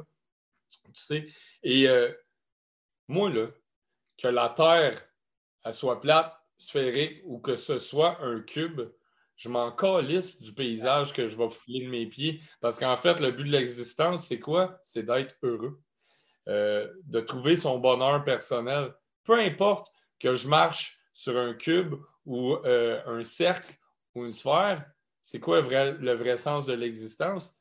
C'est d'être heureux. Et euh, les gens, ils se posent des questions beaucoup plus grandes, beaucoup trop grandes pour leur intellect ou pour leur cœur plutôt. Parce que quand tu poses des questions comme ça, c'est ton intellect qui parle. Mais quand on tombe dans la physique quantique, en fait, ces formes-là n'existeraient pas vraiment. Ce serait plutôt des formes géométriques qui constituent euh, les, atomes de notre univers, euh, les particules d'atomes. Et quand on sait que, bon, euh, la matière est composée à 99,9% d'espace vide, comme l'image d'une particule d'atome que je te montre présentement, en ce moment, la particule d'atome, si je regroupe les électrons, les, protons, le noyau, ça représente 1% de toute l'énergie qui le compose. Donc, la matière est composée à 99% d'espace vide. Donc, moi, pour moi, on vit dans un monde matriciel où ce que l'univers, c'est le reflet de ma conscience. En fait, ce n'est pas moi qui est dans une pièce, c'est toute la pièce qui est en moi. Parce que tout l'univers qui m'entoure peut se contenir dans une petite clé USB, une petite puce informatique qui se loge à l'arrière de mon cerveau qui fait un centimètre cube.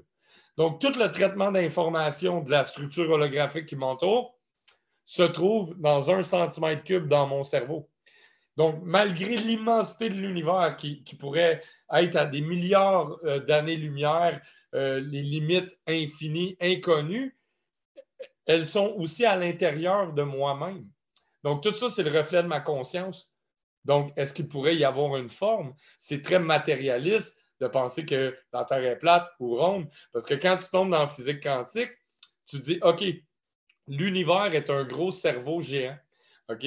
Quand on regarde la matière noire de l'univers, ça ressemble étrangement à une neurone humaine, euh, aux synapses qui traitent de l'information et qui communiquent. Donc, l'univers, serait un peu comme un modem d'ordinateur. Ça, ça, ça c'est pas la matière noire. Donc, ce qu'on voit, ça, c'est plutôt la matière euh, qu'on voit à la visible, qui, qui, est en forme de neurones et tout ça, right? La matière noire, c'est ce qui est en arrière de ça. Non, ça, c'est l'énergie noire. La matière noire, euh, quand on, fait euh, une photo avec des, lentilles spéciales, on arrive à voir que la matière noire de l'univers elle fait pareil comme les synapses, les neurones de ton cerveau. Oui, ben c'est ça. Ben c'est comme, comme, les éclairs noirs, right? mais dans le sens que c'est un miroir, c'est le miroir inversé de la matière vivante, mais la matière lumineuse aussi est aussi, euh, est aussi en canaux comme ça également. Fait que les deux le sont. L'antimatière, il y en a qui ont appelé ça l'énergie sombre, la matière noire, l'antimatière. Hmm. Donc, ça trace un schéma. C'est pareil comme un modem d'ordinateur. Donc, mon modem d'ordinateur, il traite de l'information il traite l'information, mais est-ce qu'il y a, est-ce qu'il a conscience de son existence? Lui, il ne sait pas. Il fait juste traiter de l'information. Donc, l'univers pourrait être une espèce de gros modem géant qui n'aurait même pas conscience de sa propre existence. Il ferait juste traiter de l'information, en fait, comme un modem d'ordinateur, puis il ne saurait peut-être même pas qu'il existe. Ça pourrait être une vague et tout ça, ça reste des spéculations parce qu'il n'y a personne qui sait, qui est venu, tu sais, même Dieu, nanan, les religions, les dogmes, ça reste encore des, conceptions de l'homme. Donc, quand tu tombes dans la structure holographique, puis tu te dis, OK, tout ça, c'est du traitement d'information, mon œil, lui, va capter un certain spectre visible. Il va capter un range d'ondes euh, de, de vibrations qu'est la lumière, qui sont 24 euh, images par minute. Le même spectre, mon ouïe va capter de 20 Hz à 20 000 Hz. Les dauphins, eux, ils communiquent jusqu'à 170 000 Hz. Donc, ils, entendent des sons que nous, on n'entend pas. Au début de la capsule, je t'ai parlé des terminaisons olfactives qui peuvent capter euh, des, des, milliers de parfums, alors que ta langue va capter juste quatre saveurs. Donc, c'est encore une plage, un, range d'ondes. Mes terminaisons nerveuses, elles, vont capter la densité de la matière. OK? Euh, pourtant, la matière est composée à 99% d'espace vide. C'est des électrons en mouvement. Même les électrons qui me composent. Donc, en ce moment, je suis composé à 99% d'espace vide. Donc, on est vraiment des fucking hologrammes, en fait. Et même le signal euh, que les gens reçoivent en ce moment euh, dans leur ordinateur, c'est un codex euh, qui, a de l'information, en fait, qui pourrait ressembler à ça.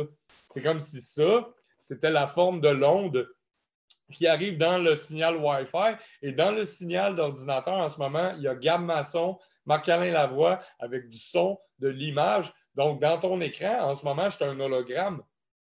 Donc, pourquoi est-ce que je ne pourrais pas être aussi un hologramme dans l'univers qui m'entoure? Et rendu là, la Terre n'est plus plate ou ronde ou, cubique.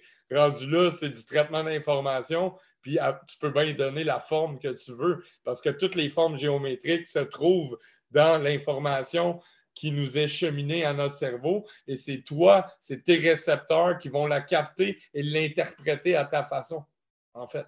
Exact. Ben, tu vois, mais où ce que je m'en allais tantôt, puis, c'est super cool en fait que tu aies pris le moment de clarifier ça parce que ce que je voulais dire, c'est pas faut, faut prendre de l'énergie puis investir le temps sur décider la Terre est-tu plate ou ronde. C'est plutôt c'est l'inverse, c'est le processus en fait que présentement, l'idée, c'est qu'on change un peu de paradigme, mais c'est que les gens pour qui c'est important présentement, qu'ils aient toute la liberté publiquement d'en parler et de débattre sur quelle est la structure de l'univers, puis comment eux perçoivent la Terre, puis la forme de la Terre et tout ça.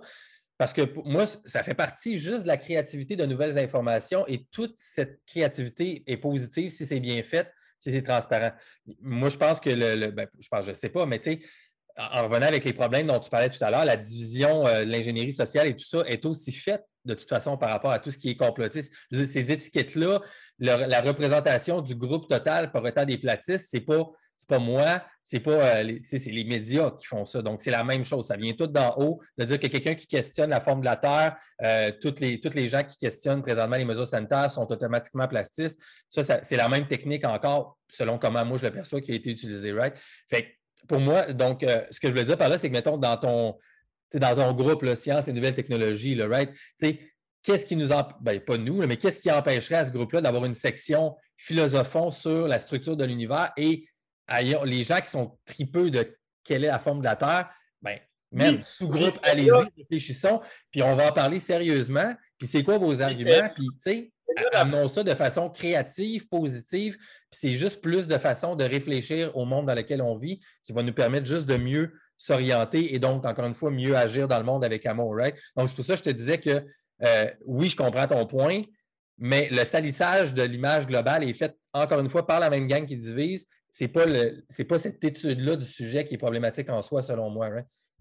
Puis elle a la beauté de la, de la, chose, en fait.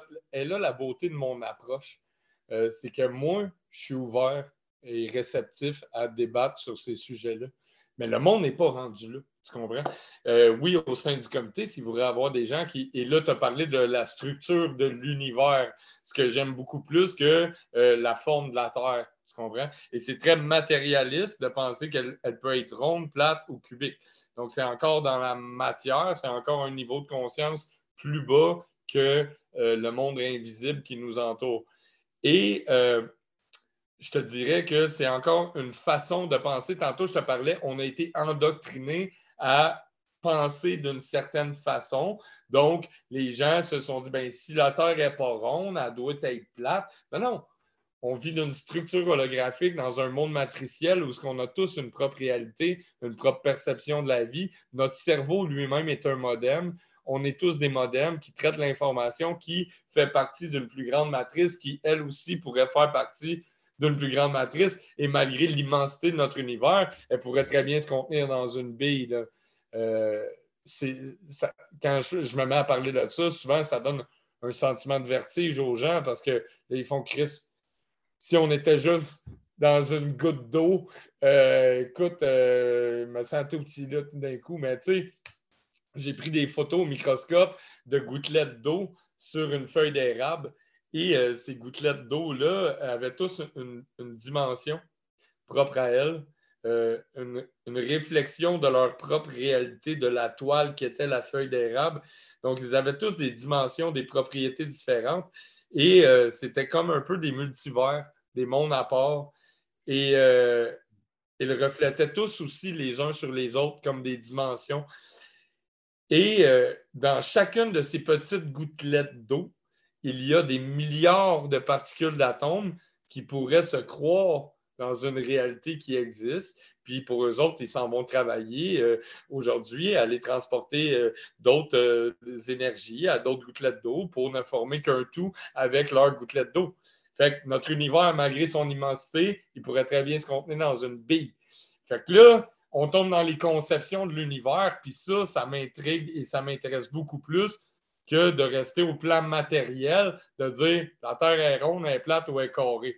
Ça, c'est encore une forme d'approche euh, très euh, endoctrinée de vouloir traiter de la même façon un, problème comme euh, une façon de penser qu'on nous a imposé, qu'on nous a inculqué. Et c'est involontaire, en fait, parce que le cerveau, lui aussi, agit comme un ordinateur où ce va toujours déduire de la même façon d'après ses expériences et euh, ce qu'il a vécu dans sa vie. Donc, si toi, à chaque fois que tu as pris un bicycle à pédale, tu t'es pété à gueule, tu t'es raflé les genoux, ben c'est sûr que si on te donne un bicycle à pédale, tu vas dire non, non, euh, moi je prends pas ça, moi me casser la gueule. donc, c'est ton cerveau. Que tu aies mal aux genoux un peu direct avant même de tomber. Là, Exact. C'est ton cerveau qui a été euh, endoctriné à une certaine façon de penser. Fait que, tu sais, euh, si toi, dans ta jeunesse, on t'a appris que le tonnerre, c'est dangereux parce que, bon, euh, quand que est arrivé dans ton enfance, la chaîne a brûlé, puis ta soeur est morte parce que, bon, il y a eu un coup de tonnerre, puis la grange a pogné en feu. Mais pour toi, le tonnerre, ça va toujours être méchant le son du tonnerre, puis ça va toujours te throwback dans tes souvenirs d'enfance. Mais pourtant, moi, je trouve ça beau, le tonnerre. Je trouve que c'est l'énergie euh, du son euh, qui, crée la lumière, qui, se met en mouvement, qui dilate. Donc, on a tous des perceptions différentes. Puis, tu sais, tantôt, je te parlais à quel point la conscience a un impact sur la matière et le physique.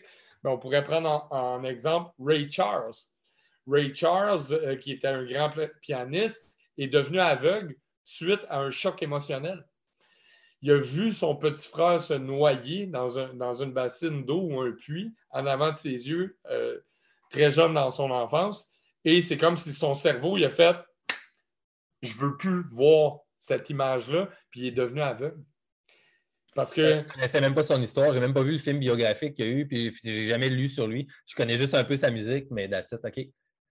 C'est ça, tu sais, les gens, euh, les chocs toutes les maladies sont source d'un choc émotionnel, du stress, de l'angoisse, de la peur euh, de perdre un emploi, un proche.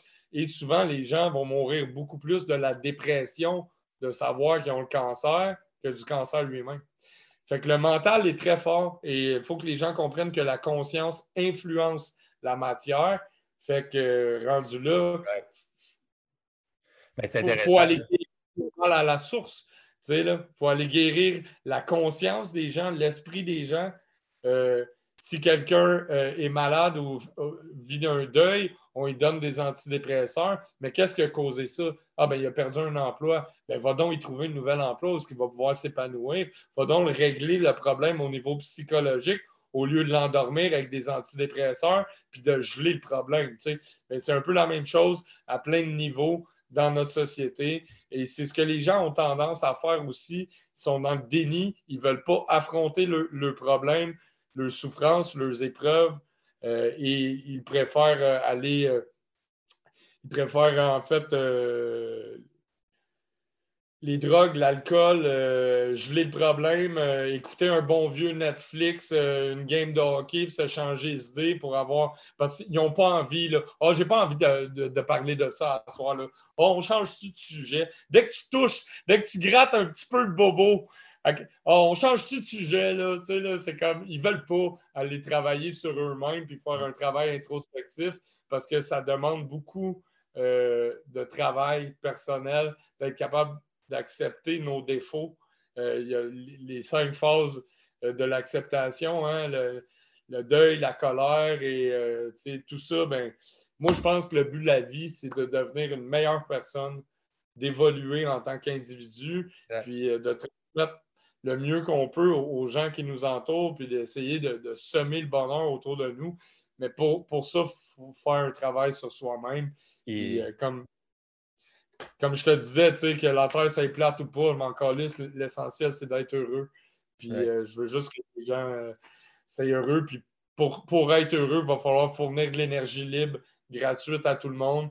Puis euh, là, ils vont avoir plus de temps pour réfléchir puis travailler sur eux-mêmes parce qu'ils ne seront pas saoulés de travail. C'est libérer au niveau collectif et individuel tous les gens et les amener à s'épanouir et à, à réfléchir, à se poser des questions, tant mieux. Mais pour ça, la base de la solution, c'est commençons donc par fournir de l'énergie libre et gratuite à l'ensemble de la population. Après, on se posera des questions existentielles. Oui, ouais, ouais, je comprends, comme tu disais tantôt, je comprends l'idée des priorités, mais en même temps, il y a des gens pour qui l'énergie libre, euh, ce ne sera jamais une priorité parce qu'ils s'en sac, mais, mais qu'ils l'aillent, ils vont juste être bien contents. Puis ça, c'est un, autre truc. Mais euh, écoute, il y a tellement de, trucs que j'aimerais aborder, mais euh, je veux te ramener sur justement ce que tu viens de dire, parce que tu me dis au collectif et individuel, par rapport à ce que tu disais tantôt quand tu as parlé, tu as fait ton, un peu ton wrap-up sur ta vision du monde, ta place dans l'univers, les frontières, les pays, le patriotisme aussi, euh, euh, et, la notion de l'individuel et des aspects négatifs de ça ici. Mais moi, c'est un autre point où est-ce que je pense qu'on n'est peut-être pas au même endroit et, je ne dis pas que moi c'est mieux ou, toi c'est juste qu'on n'a pas la, même la même vision, je pense, de ces trucs-là. Euh, On n'a pas une raison que l'autre, tu comprends? Ben, ultimement, quand on, on, atteint un consensus, le consensus, c'est la raison en bout de ligne, right? Donc, c'est ce qui devient raison. Puis, mais tu peux être très bien en dehors du consensus, mais tout ça, de toute façon, pour ça, ça prend le, choc des idées puis la transparence, comme je disais un petit peu au début. Mais euh, c'est ça, donc, parce que, évidemment, moi, je suis d'accord avec toi, right? donc, quand on voit l'univers, comme tu disais, peu importe en quantique ou en unifié ou comment qu'on l'interprète à, nos deux façons différentes, euh, et, de façon holofractalo-plasmique aussi, et de toute façon, euh, on est toutes, tout est soi, je suis toi, tu es moi, on saigne toutes du même sang, right? Mais dans le monde dans lequel on vit, qui est un monde physique, right, où est-ce que la polarisation électrique existe, euh, et donc il y, a, une différence euh, donc de, polarisation entre le plus, le moins, ce qui crée les couleurs, puis tout le gradient, puis tout ça, peu importe comment on le mesure, OK, dans n'importe quel champ scientifique. il existe donc des, il existe des frontières, même si elles sont des illusions, ces illusions-là nous impactent concrètement, dépendamment de ta perception, right? Mais ton point de vue à toi, comme tu disais tantôt, ton, point de vue à toi, c'est n'est pas le même que mon point de vue parce que mon point de conscience est à un autre endroit que le tien. Donc, nos deux consciences font partie de la même conscience, mais nos deux consciences sont individuelles dans le sens qu'elles n'ont pas le même point de vue. On est d'accord? En fait, on serait toutes les deux dos à dos, OK? Et euh, pour toi, ça aurait l'air d'un angle, parce que tu regardes comme ça, tu te dis, mais c'est un angle de 90 degrés. Mais si moi, je suis dos à toi, c'est un angle de 270. C'est un angle ça, ça dépend. Toi, toi, tu vois. Ça, ben là, je ne suis, pas sûr de ce que tu veux dire dans le point de vue, là, mais. En fait, si on est tous les deux au centre d'un cercle, que toi, tu regardes par là, puis que ça, c'est un angle de 90 degrés, si moi, je regarde de l'autre base, c'est un angle de 270 degrés. Mais ben, pourquoi toi, tu vois 270 degrés, puis moi, je vois juste 90 degrés? Ben, parce qu'on est dos à dos. Ça pourrait être l'inverse, tu comprends? Si ben, dos à dos, mettons qu'à la base, moi, je partirais ça avec ces 180 chaque, mettons, dans le sens que. Ou, c'est 200 euh, degrés chaque, right? Mettons, avec notre perspective de côté. Les ben, deux, on voit 200 degrés, puis il y a une partie qui se superpose. En fait, c'est la même chose que, admettons, bon, euh, je trace un, symbole euh, comme la spirale de vie qui serait le 9 ou, mais toi, de ton point de vue, tu le regardes, puis c'est un 6. Moi, de mon bord, c'est un 9. Pourtant, on parle du même symbole. On a juste deux points d'observation différents. C'est le même symbole. Donc, on est tous des miroirs qui réfléchissons les uns sur les autres. Exact, exact. Puis, on a une perception différente. Mais dans ta réalité à toi, dans, la vie, dans la conscience que tu te construis, dans, l'univers que tu construis à l'intérieur de toi, ton point de vue est plus important que le mien. Parce que si tu bases ta réalité sur mon point de vue, ben, euh, tu ne pourras pas avancer, progresser dans ton univers que tu te construis. Non, ça, c'est la, réalité pour la plupart des gens. Euh, moi, j'essaie d'être très dans la neutralité et mon point de vue, il n'est pas plus important que le, tien. Euh, au contraire, je te, donne un exemple, Dans ta vie à toi, je pense comme ça, quand je ils veulent avoir raison. Euh, ils veulent avoir le dernier mot. La, la, plupart des gens, ils cherchent à appuyer ce qu'ils disent, ce qu'ils avancent. Tu sais, il y a Jacques Grimaud que j'aime beaucoup, Euh, peu, mais juste être sûr pour, pour, être sûr qu'on parle de la même chose, parce que, un exemple, mettons, dans ta vie à toi, tu as ta copine qui est là, OK? Dans ma vie à moi, euh, le point de vue que moi j'ai sur la, relation, la, la, sexualité, c'est relation ouverte, on fourre avec qui qu'on veut. Mais toi, ta copine, c'est pas ça qu'elle veut. si toi, tu te bases sur mon point de vue à moi pour ta relation avec ta blonde, tu ne pourras pas avancer de la même façon que si tu te bases sur, votre relation à vous, sur votre point de vue à vous, qui est non, non, on s'est dit qu'on allait être un partenaire unique. C'est ça que je veux dire par là, tu vois. Donc, ton point de vue à toi est plus important dans ta réalité que, de te baser sur mon point de vue à moi. Tu ne peux pas équivaloir les deux points de vue. En fait, c'est pas, il n'est pas plus important. Ben, pour toi, c'est plus important pour toi, pas dans l'univers. Dans l'univers, les deux points de vue sont équivalents. Ils ont, la même valeur parce que c'est toute une représentation unique de l'univers ou de Dieu ou de appelle ça comme tu veux, right? Donc, ça a toute son importance. Mais pour toi, si tu veux créer le monde dans lequel tu vas être le plus en amour et en phase avec l'univers, justement, ben, ton point de vue à toi est probablement celui que tu vas considérer en premier comme étant il n'est pas plus important, il n'est pas euh, meilleur, j'ai pas plus raison. En fait, c'est juste de savoir qu'est-ce que je veux vraiment. Et euh, tu sais, euh, il y a une grosse différence entre il y a des gens qui pourraient te juger, admettons, à dire ben moi, je fous tout ce qui bouge, puis nanan. Puis moi, je serais plutôt du genre à dire ben gars, si ça te rend heureux. exact, mais c'est ça, je te dis, mais c'est pas pareil, ça. la réalité, mais je suis capable de la comprendre. Ça ne veut pas dire que. Mais j'ai pas raison. J'ai pas plus raison, puis ça me rend pas plus ou moins heureux. Je peux comprendre ta réalité, euh, je peux l'accueillir. Accueillir ne veut pas dire accepter non plus. Il faut accueillir les épreuves, les souffrances qu'on traverse. C'est chiant euh, d'avoir des obstacles dans notre vie euh, à surmonter, mais à quelque part, c'est beau parce que à chaque fois qu'on devrait remercier ces obstacles-là parce que c'est une belle occasion de grandir.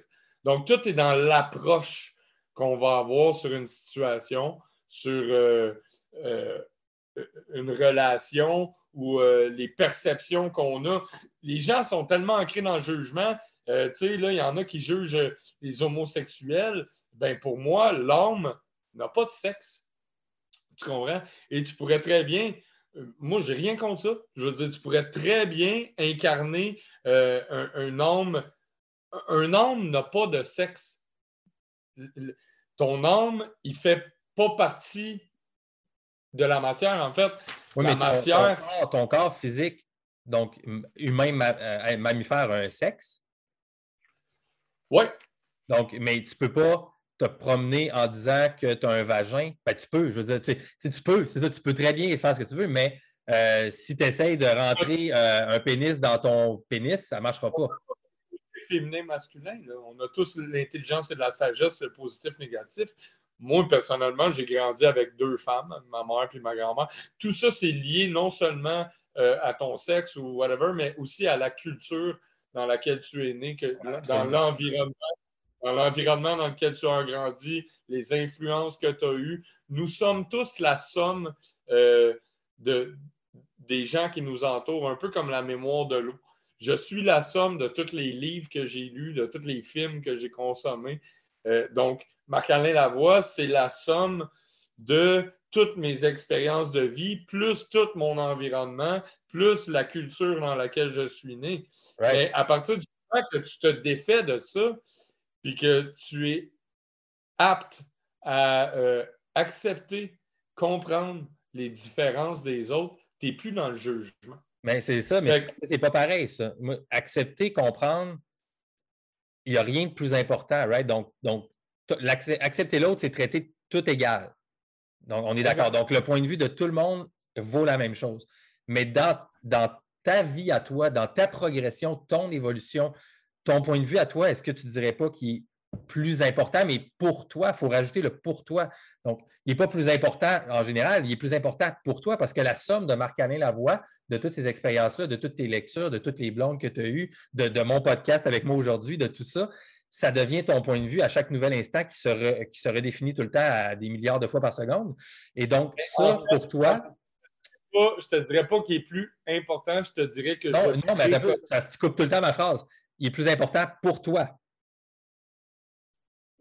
Je préconise certaines valeurs, en fait.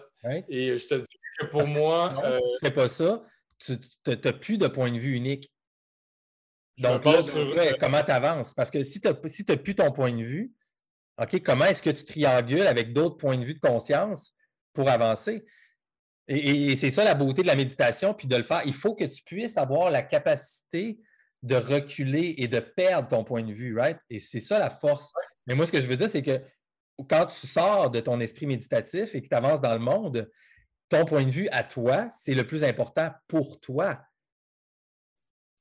C'est ce que j'appelle des valeurs, en fait. Euh, exactement.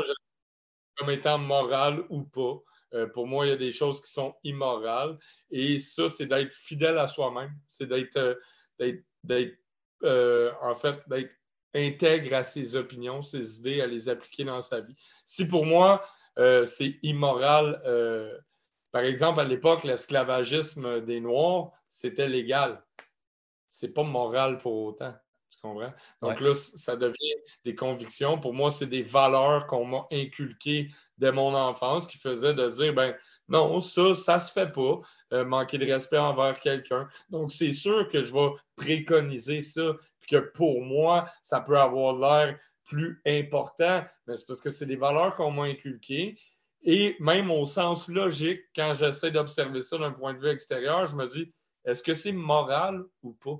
Fait que même si ce n'était pas moi, euh, qui vit ce problème-là ou qui, qui, euh, vit un, cheminement personnel ou qui vit ma vie, si je m'observais d'un point de vue extérieur puis que je regarderais Marc-Alain vivre sa vie, ben peut-être que je pourrais le conseiller puis dire ben écoute, peut-être que sur certaines choses morales, sur certaines valeurs de base, c'est peut-être pas bien ce que tu fais. Et le meilleur exemple que je peux te donner, c'est par exemple les crimes. Euh, quelqu'un qui va commettre un vol de banque, il va être considéré comme un criminel. Mais souvent, en arrière de ça, il y a des bonnes intentions. Si le gars, il a fait, il a commis un crime, mais pourquoi? C'était pour payer des, soins en leucémie de son fils, puis ses traitements de cancer, ou pour nourrir sa famille? Donc, il y avait des bonnes intentions, même si aux yeux du grand public, il va passer pour un criminel, puis ce qu'il a fait, c'est illégal, mais il était quand même bien intentionné parce qu'il voulait faire ça pour sauver un de ses proches ou whatever.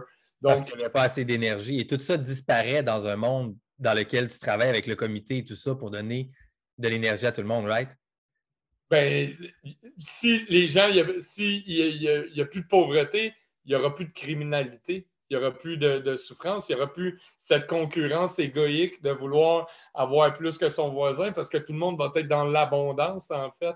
Euh, tout le monde va pouvoir euh, s'impliquer euh, au niveau social, tu sais, puis euh, si toi, ça, c'est ça ta passion, bien, tu vas pouvoir t'épanouir dans ton métier, dans ce qui t'anime et euh, l'offrir aux gens de bon cœur, puis l'autre, ben, on va revenir au troc, en fait, parce que le monde va dire « Hey, j'ai plus besoin d'énergie pour faire pousser mes tomates, puis moi, je tripe, je fais pousser des tomates, puis l'autre, il va dire « Ben écoute, moi...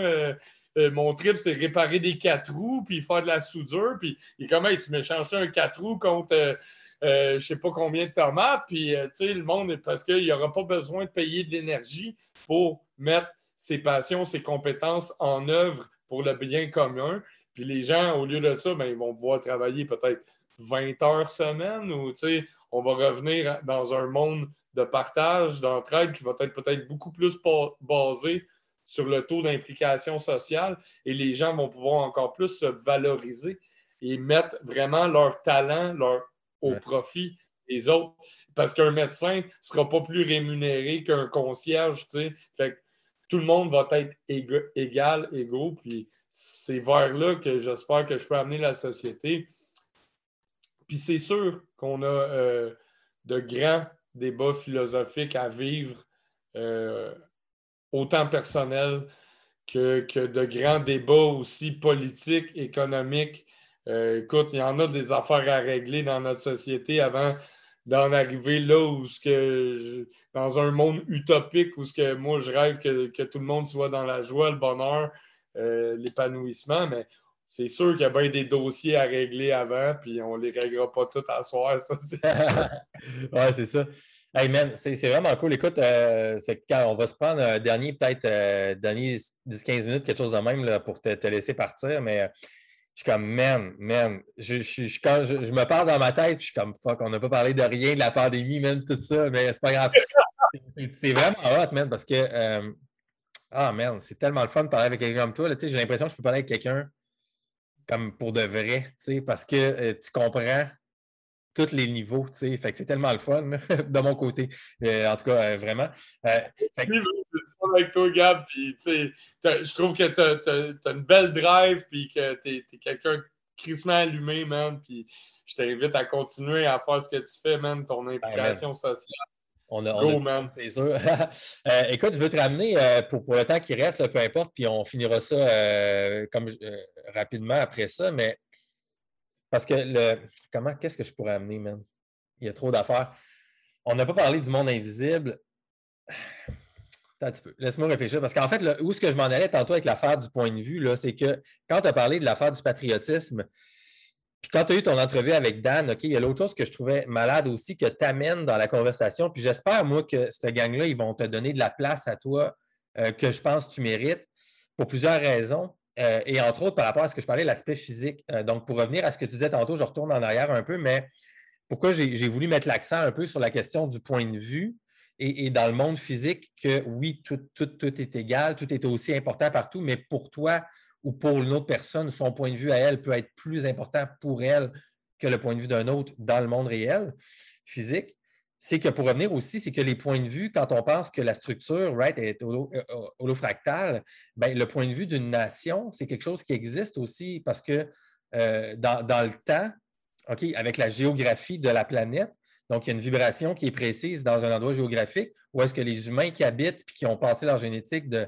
façon épigénétique, puis leur trauma collectif, puis leur, leur, créativité collective dans le temps et tout ça, ils développent un point de vue en tant que nation, donc ce qu'on va appeler une nation. Et l'aspect patriotique, euh, peut, peut, être intéressant à ce niveau-là, donc dans le sens qu'on défend notre point de vue, il est important pour nous, mais tout est dans l'idée de ne pas dire qu'il est plus important que celui-là qu'un autre overall, right? Donc, le patriotisme, moi, je vois qu'il y a une façon, c'est comme n'importe quoi, il y a une façon d'être un patriotique, patriotisme sain et d'avoir une compétitivité saine et créatrice au même titre que, puis là, je te ramène au monde physique, biologique euh, du mouvement, la culture du mouvement, dans lequel je trouve que ta place est super importante parce que tu me dis que tu avais travaillé dans le karaté, tu as été, euh, été ceinture noire, je pense, ou champion là, de karaté à une certaine époque.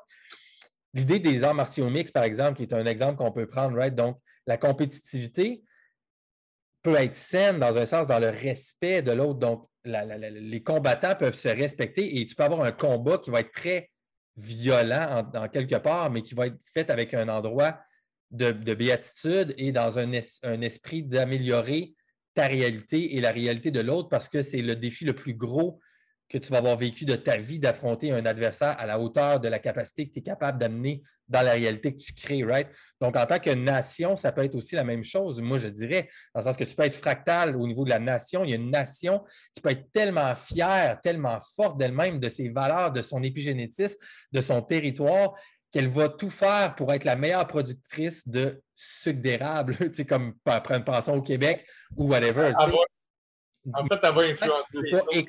Tant que tu ne veux pas écraser et compétitionner pour aller conquérir le point de vue de l'autre et imposer ton point de vue sur l'autre, alors moi, pour moi, je vois quelque chose de positif là-dedans parce que, euh, pour prendre, mettons, l'exemple géométrique, right? tu parlais des formes géométriques, si on prend des bulles de savon qui vont faire des icasoèdres ou, euh, des, des, ou des tétraèdres ou peu importe quand ils vont se mettre ensemble, bien, la bulle de savon, elle existe et, euh, et, la vibration à l'intérieur d'une bulle plus petite n'est pas la même vibration qu'à l'intérieur d'une bulle plus grosse à côté. Et il y a une différence entre les deux, même si en dessous, évidemment, c'est toute la même chose. Right? Donc, pour moi, je voulais voir un peu c'est quoi ton point de vue là-dessus. Puis pour finir, euh, te, joindre ça avec la gang des médias alternatifs et tout ça, ce que je trouve cool, c'est que tu amènes cette idée-là physique, justement, de l'unicité de l'individu par ton travail physique qui je trouvais, un peu manquant dans tout l'univers alternatif. Je trouve amènes la conscience du corps, la conscience physique et la conscience donc de ton système de valeurs à toi,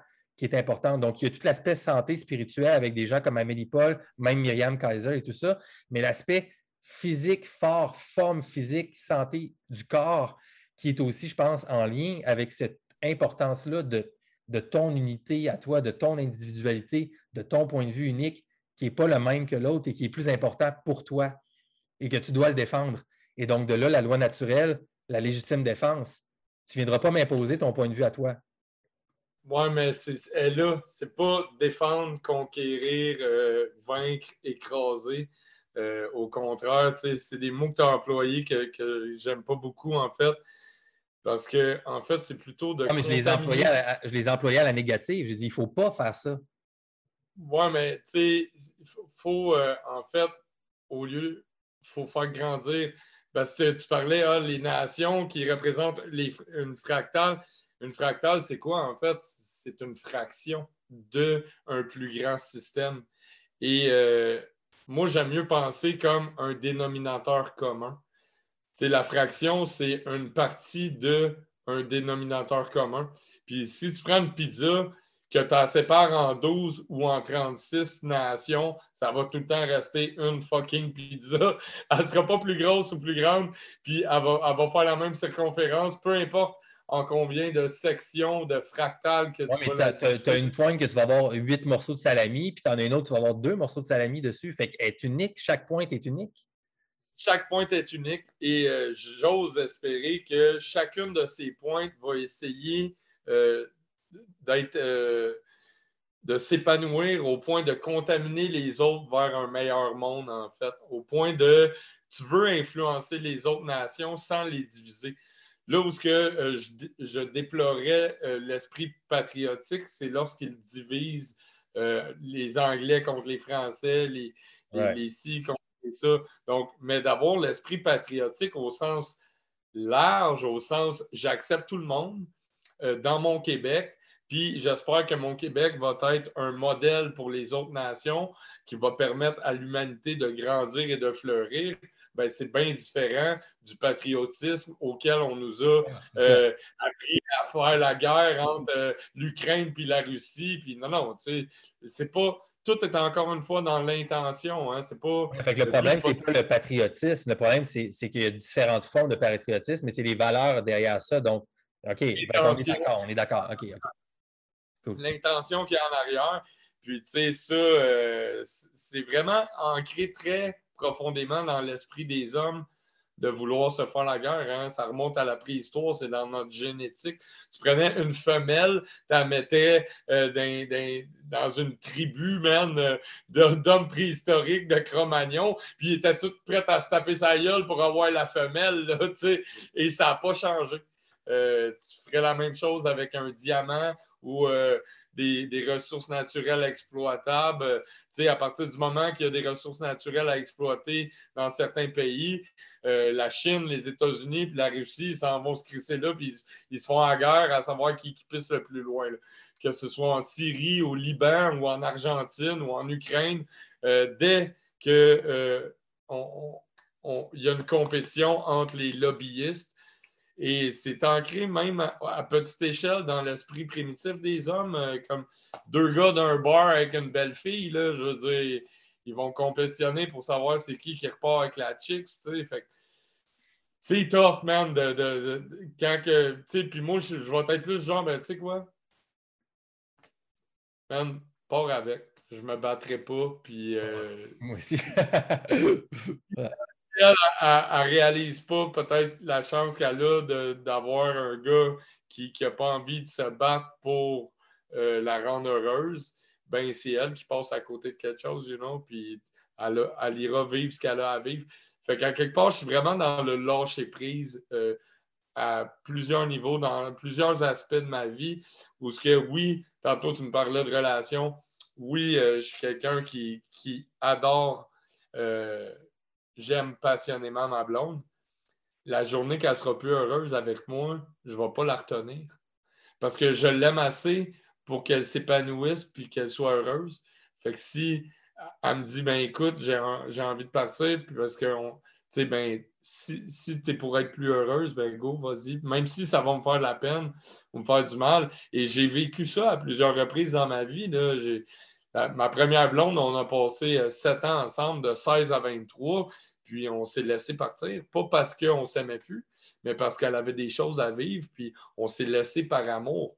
Donc, tu sais, je suis vraiment. Euh, c'est pas donné à tout le monde. Les gens, souvent, ils vont s'accrocher à, euh, un, bonheur, une routine, un confort, une sécurité, mais tu peux pas posséder quelqu'un.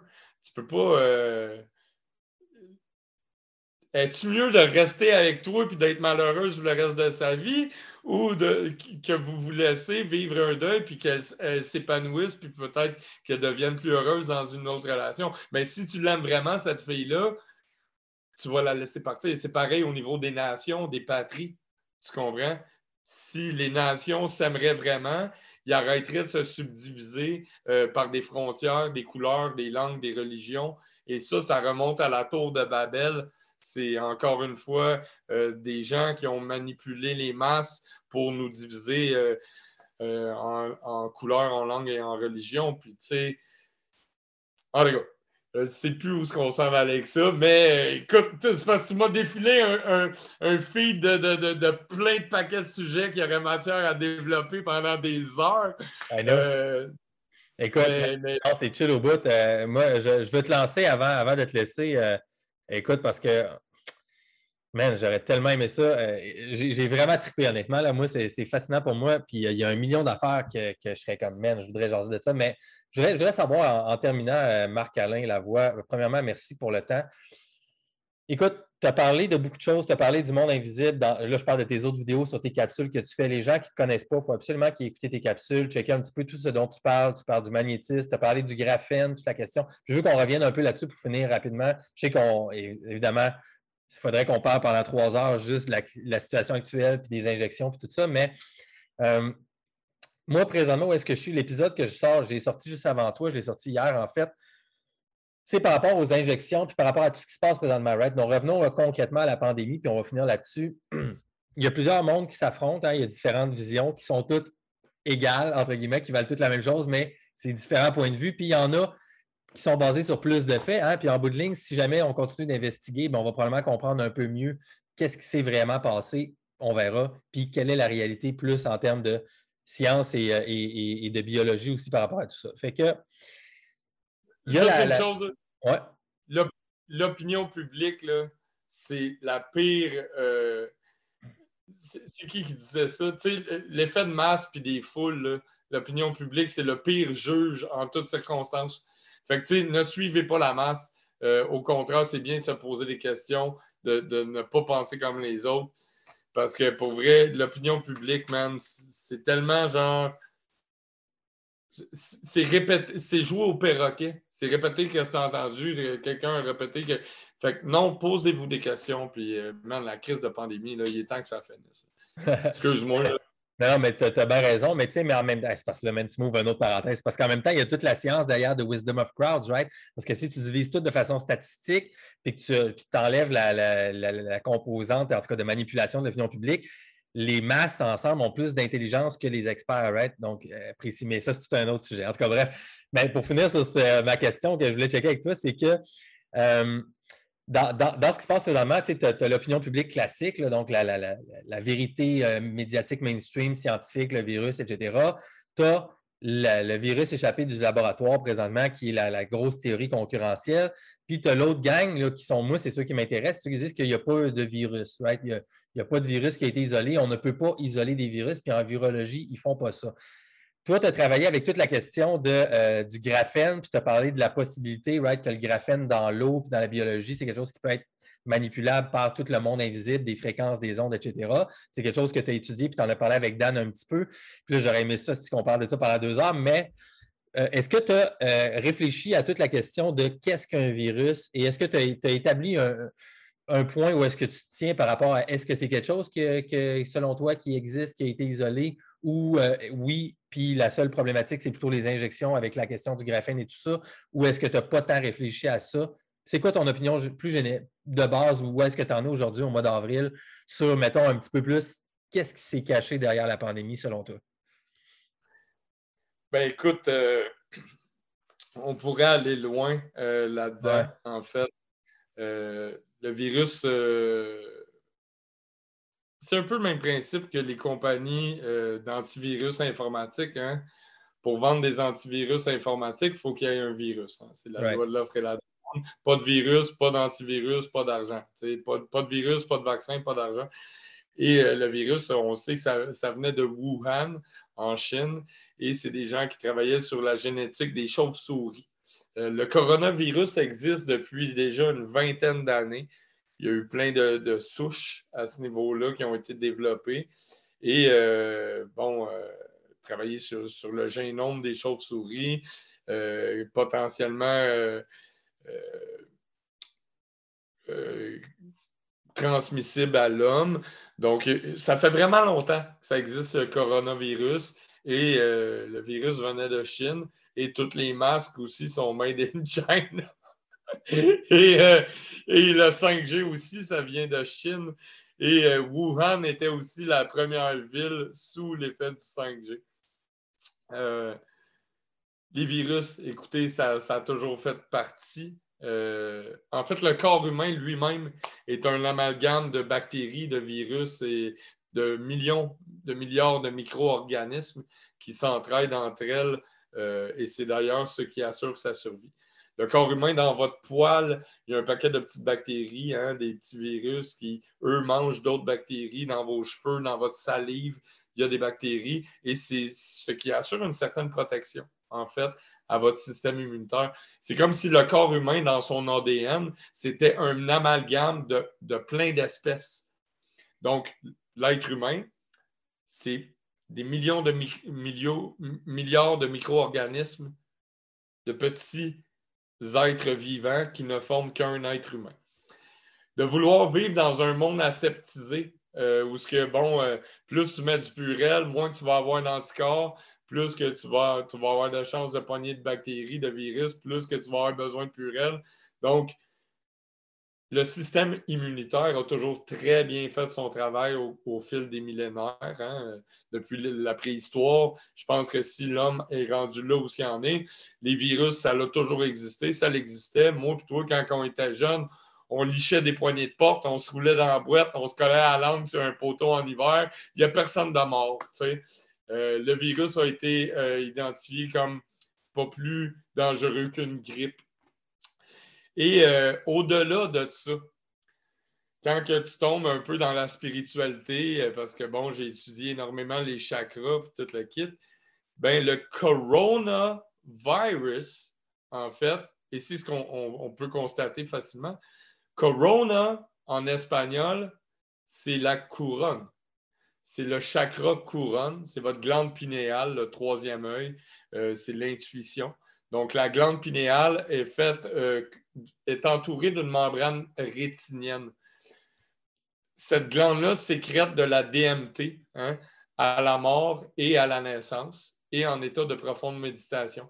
Donc, elle est entourée d'une membrane rétinienne.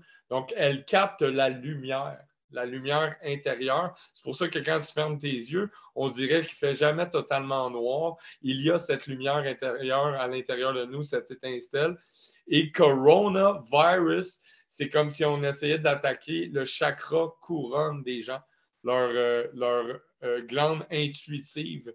On essaie de les déconnecter euh, de leur lumière intérieure, de leur joie de vivre, de leur divinité intérieure, name it as you want. Mais si on attaque le chakra couronne, la joie de vivre, la glande pinéale des gens, ben, il est là le problème. Et quand on voyait le monde scanner euh, avec un laser pour prendre la température, quand tu sais que la glande pinéale est là, ben, ça laisse des doutes à savoir c'est quoi que vous êtes en train d'essayer de faire. Puis euh, avec toutes les ondes, euh, toutes ces fréquences qu'on envoie, qui, elles, sont basées sur certaines fréquences, écoutez, c'est facile.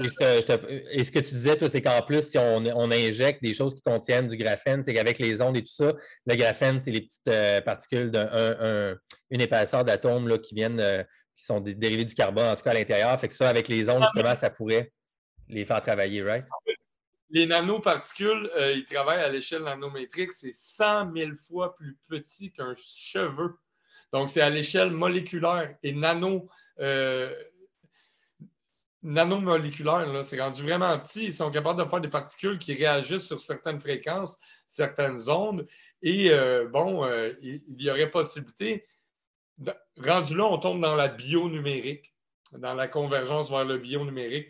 Et c'est écrit noir sur blanc sur le site Horizon euh, du gouvernement du Canada. convergence vers le bionumérique permettrait de contrôler l'esprit humain euh, le, comportement, le comportement, les aptitudes sociales. Ça favoriserait euh, euh, la démocratisation. Démocratique pour qui? Si tout le monde pense pareil, c'est sûr que ça va être démocratique. On parle aussi d'entités, de, de convergence vers des entités bionumériques entièrement légales. Donc, les gens pourraient, on s'en va vers le transhumanisme, en fait, et c'est loin des, les livres de science-fiction. C'est écrit sur le site du gouvernement que, euh, comment est-ce qu'ils appellent ça? Le développement des entités euh, bionumériques, de, dire que, bon, il y a déjà en ce moment des libellules drones et euh, des robots capables d'une conscience ou équipés d'un cerveau biologique. Donc, on est capable de faire ils ont mixé la biologie et la technologie pour faire des entités qui seraient guidées, euh, robotisées, qui vont répondre à certaines fréquences, comme un char téléguidé, que ce soit des libellules drones à moitié euh, biologiques et à moitié euh, numériques, technologie.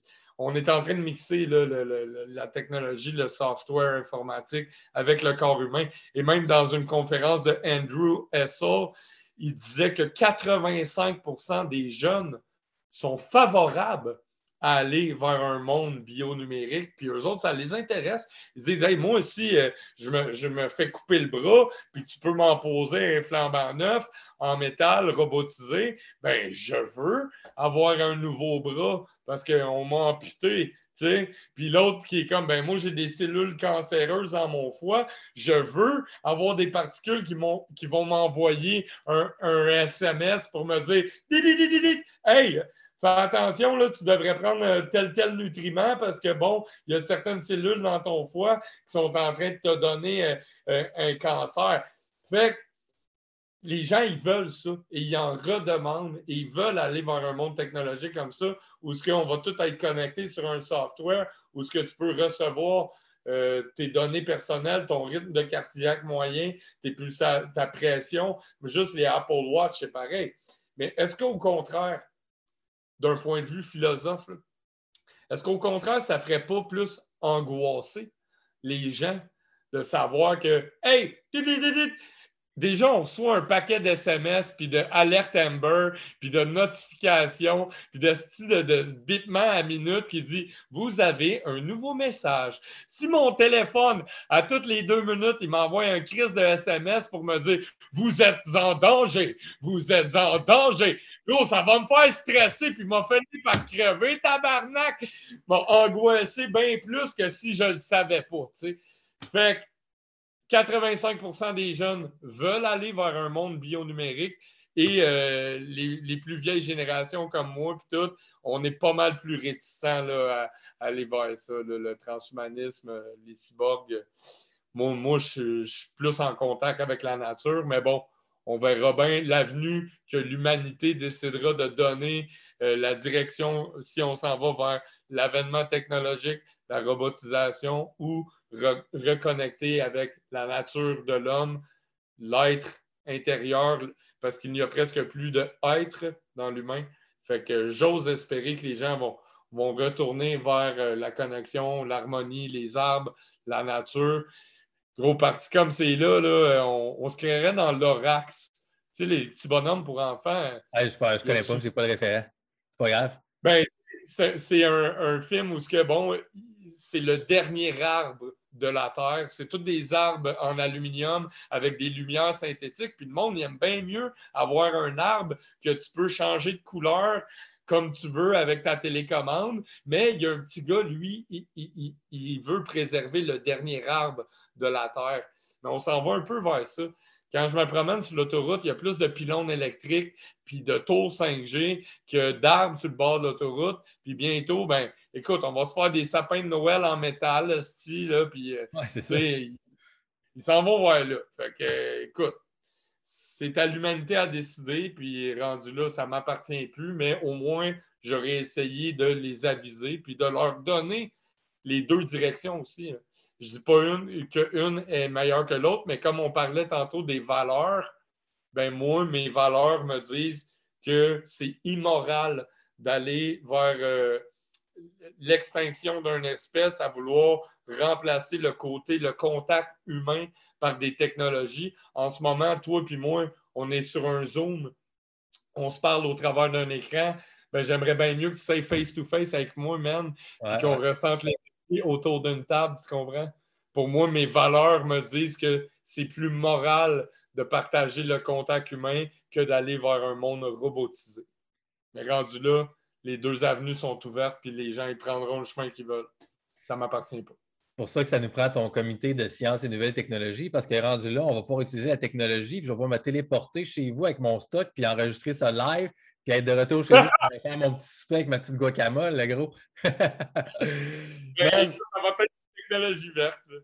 Exact. Écoute, mon gars, c'était vraiment chill. Puis euh, juste pour rapper un peu avec les dernières choses que tu as dit euh, euh, en concluant, peut-être aussi que ça va être les deux, right? Donc, la, nature humaine et tout ça va peut-être réussir à devenir plus en symbiose qu'en compétition avec cette technologie-là ici. Parce que tu parlais un petit peu de l'injection du graphène et tout ça. On parle de the Internet of Things, le IoT, mais là, ça devient un peu la question du IOB, right? The Internet of Bodies, donc l'Internet des corps. Donc, oui, il y a tous les objets, mais que les corps vont être aussi euh, soumise au logiciel de contrôle supérieur, etc. Fait que c'est toute là la, dystopie potentielle de ce truc-là ici.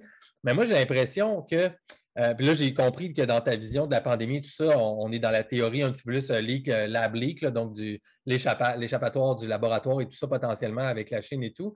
mais mon, point de vue, présentement, si je considère mon point de vue comme étant important, pas juste pour niaiser, c'est il y, a la question qu'il y a peut-être la, il y a peut-être l'autre option qui est intéressante, puis qu'il y a comme un, glitch dans ce qu'ils essayent de faire avec l'eau, justement, parce que euh, ceux qui disent que, justement, euh, oui, il y a des, les virus, c'est juste l'information. En fait, on ne peut pas isoler ça, donc il ne peut pas avoir de virus pathogène.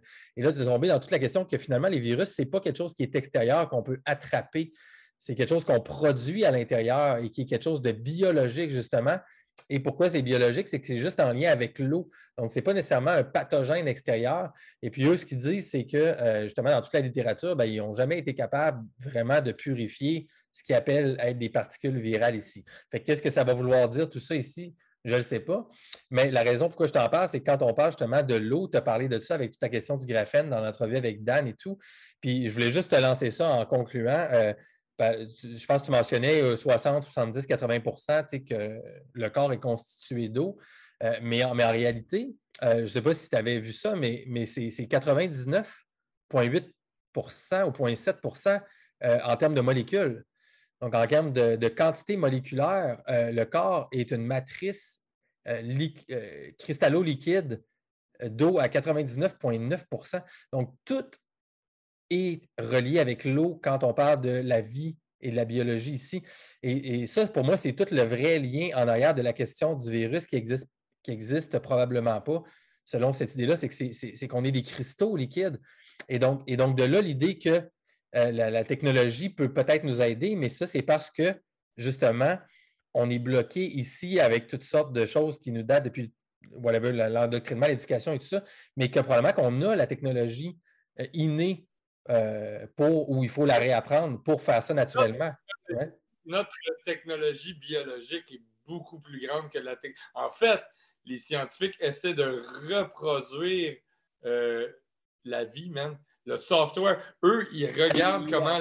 Ils piratent, en fait. Ils, piratent.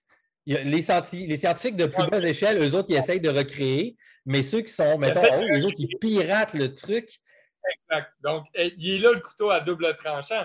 C'est que, euh, tu sais, si, oui, euh, l'avènement technologique, ça peut avoir des bienfaits, mais si tu remets euh, tout ça entre de mauvaises mains, watch out à l'heure, on pourrait très bien se faire contrôler via des ondes et des fréquences. Mais on tombe dans le biohacking, man, puis on en parle beaucoup, énormément. Mais tu sais, moi, j'ai. Ce que les gens ne savent pas, c'est que le corps a un potentiel tellement plus grand que ben, la technologie. Exactement. Ben, c'est ça la vraie technologie, c'est ça, mais c'est l'eau. C'est ça l'affaire. Puis c'est ça toute l'histoire. Le lien avec les, anciennes civilisations, c'est l'eau. L'affaire. Tu, tu as parlé de la mémoire tantôt, mais la mémoire, c'est la structure. C'est pour ça que quand Nassim parle de l'espace mémoire, euh, c'est l'espace structurel, donc c'est juste la structure de l'univers. c'est les harmonies eux-mêmes. Fait que la mémoire, c'est les harmonies. C'est ça la vraie technologie. Fait, que là, présentement, il essaye de reproduire ça, mais en laissant une impression dans la population qu'il y a deux technologies. Donc, il y a la vraie technologie, puis il y a la biologie qui est juste la chair. Mais ce n'est pas vrai. C'est la même affaire, c'est juste qu'on est influencé en, en pensant que c'est différent en fait, le virus, c'est un virus informatique, man. Euh, tu sais, à force de polluer l'esprit des gens, de leur faire peur, ben, les gens ils tombent forcément malades. Là. fait que ce virus-là, c'est vraiment un virus informatique. On empoisonne la pensée des gens. Tantôt, quand je te disais coronavirus, c'est le chakra couronne, on va aller empoisonner le chakra couronne des gens. Ils vont forcément croire à ce qu'on dit. Leur corps va réagir au stress, à l'angoisse, ils vont tomber malades. Ils vont... Fait que c'est un virus informatique médiatisé à l'échelle planétaire où ce que la pensée influence la matière. Puis si on empoisonne l'esprit des gens, ils vont tomber malades. Ça, ça fait longtemps qu'ils l'ont compris. Là. Fait que notre rôle, mon gars, c'est de propager euh, la lumière autant que possible pour que ce soit une situation inverse qui se produise dans le monde et qu'au contraire, on puisse se guérir automatiquement et puis amener juste plus d'amour euh, partout, mon gars. Écoute, si les gens euh, ont tripé au bout à t'écouter, puis il y en a qui ne connaissaient peut-être pas, qu'est-ce qu'ils font pour te suivre en ligne? Et euh, est-ce que s'il y a des gens qui ont des dons technologiques ou scientifiques ou juste des gros intérêts, qu'est-ce qu'ils font pour joindre ton super comité? Explique-nous ça, Marc, en, nous laissant. Ben, je vous invite à me suivre sur ma chaîne Conscience collective et universelle. Euh, la page se trouve sur YouTube et sur Facebook aussi. Euh, je ne suis pas sur d'autres médias. J'ai déjà bien en masse de, choses à gérer comme ça. Euh, toutes les informations s'y trouvent pour faire partie du comité ou whatever, ou si vous voulez partager l'information. C'est évident que je reçois énormément de demandes et de messages. Donc, je fais ce que je peux. Je peux, peux pas répondre à tout le monde, malheureusement. Quand je vois qu'une question est récurrente, euh, j'essaye de, répondre à tout le monde en même temps par vidéo. Et euh, merci à tous de continuer euh, à propager la, lumière, l'information, votre joie de vivre. Continuez à vous mettre en action. Arrêtez de lutter contre le problème. On va en bâtir un meilleur, puis arrêtez d'y accorder de l'importance essayer de bâtir une société parallèle, puis euh, de, ne plus accorder, attribuer de pouvoir aux gens qui, euh, qui essaient d'avoir un, certain, euh, une certaine emprise sur la population. Si vous luttez contre, vous allez leur donner du pouvoir. Puis ça, c'est pas ce qu'on veut. Et je pense que la meilleure façon de lutter contre le système, c'est de l'ignorer puis d'en bâtir un meilleur, puis de faire un peu comme euh, toi tu fais, Gab, de, te mettre en action, puis de dire, ben moi, je vais informer les gens, puis je vais le faire aussi. Euh, tout est dans l'approche, hein, de le faire euh, dans, la bien, dans la bienfaisance, puis sans être trop ancré dans ses idées puis dans le jugement, d'essayer d'être le, plus ouvert d'esprit, puis de partager le débat des idées dans le respect. C'est comme ça qu'on va aller vers le progrès d'une meilleure société. Solide, mon gars. Surtout, surtout le débat sur la Terre plate, la gang. N'oubliez pas ça, on s'organise ça bientôt, c'est bien important. ce débat-là, je te laisse moi, je suis mais. c'était. Euh, je sais que tu es occupé, tu as beaucoup de temps, puis euh, moi, je veux juste te reconnaître euh, du plus profond de mon cœur, te dire merci d'avoir décidé d'investir deux heures de ton temps avec moi, avec les, quelques personnes, peut-être quelques centaines de personnes qui vont checker ce show-là ici. C'était un privilège. Moi, je considère que tu nous aies accordé du temps, fait que merci. Moi, je trouve que ta présence dans le paysage alternatif, je n'en reviens pas que je ne savais pas que tu étais là et je suis juste content. Ça veut dire que tu as bâti un gros truc de ton côté qui est déjà là, que moi, je vais pouvoir découvrir aussi. Fait que c'est très cool. Donc, j'invite les gens à, se, joindre autour de, personnes comme toi. Et puis, euh, bien sûr, j'espère que euh, dans le futur, ben, il n'y aura que des bonnes choses pour toi, pour ta vie, pour ta blonde et que notre Québec et le monde, bien sûr, se retrouvera dans un endroit meilleur suite à tout ça. Alors, tout le monde, c'était le podcast dans le franc des yeux. J'espère que ça vous a ça vous a permis de voir justement encore une fois la pandémie et la situation actuelle au travers d'une nouvelle appel Dieu, celle de, celle de Marc-Alain voix ici. Et euh, Marc-Alain, euh, en terminant, bien sûr, je te laisse le dernier mot de la fin. C'est une dernière petite note euh, ou une dernière impression à nous laisser, puis on va clore ce show-là. Bien, merci Gab. Écoutez, personne ne détient la vérité absolue. Et euh, juste le fait de se questionner, de se poser la question, c'est déjà essayer d'y répondre. Donc, euh, je vous invite à forger vos propres opinions, euh, à, ne pas remettre votre, votre autonomie intellectuelle entre les mains des médias de masse, surtout pas, et à encourager des gens comme Gab qui, qui, font un excellent travail et qui permettent justement d'apporter des nouvelles visions, des nouvelles, des nouvelles des observations, des nouvelles perceptions peut-être de la situation qu'on vit actuellement. Mais ne vous laissez pas atteindre émotivement. Essayez de prendre ça en riant, puis le meilleur est à venir. Right on. Le meilleur est à venir, tout le monde. On keep positif, on reste positif, puis on avance tout le monde ensemble. Good. Merci, Marc. Génial, mon gars. Bonne poursuite.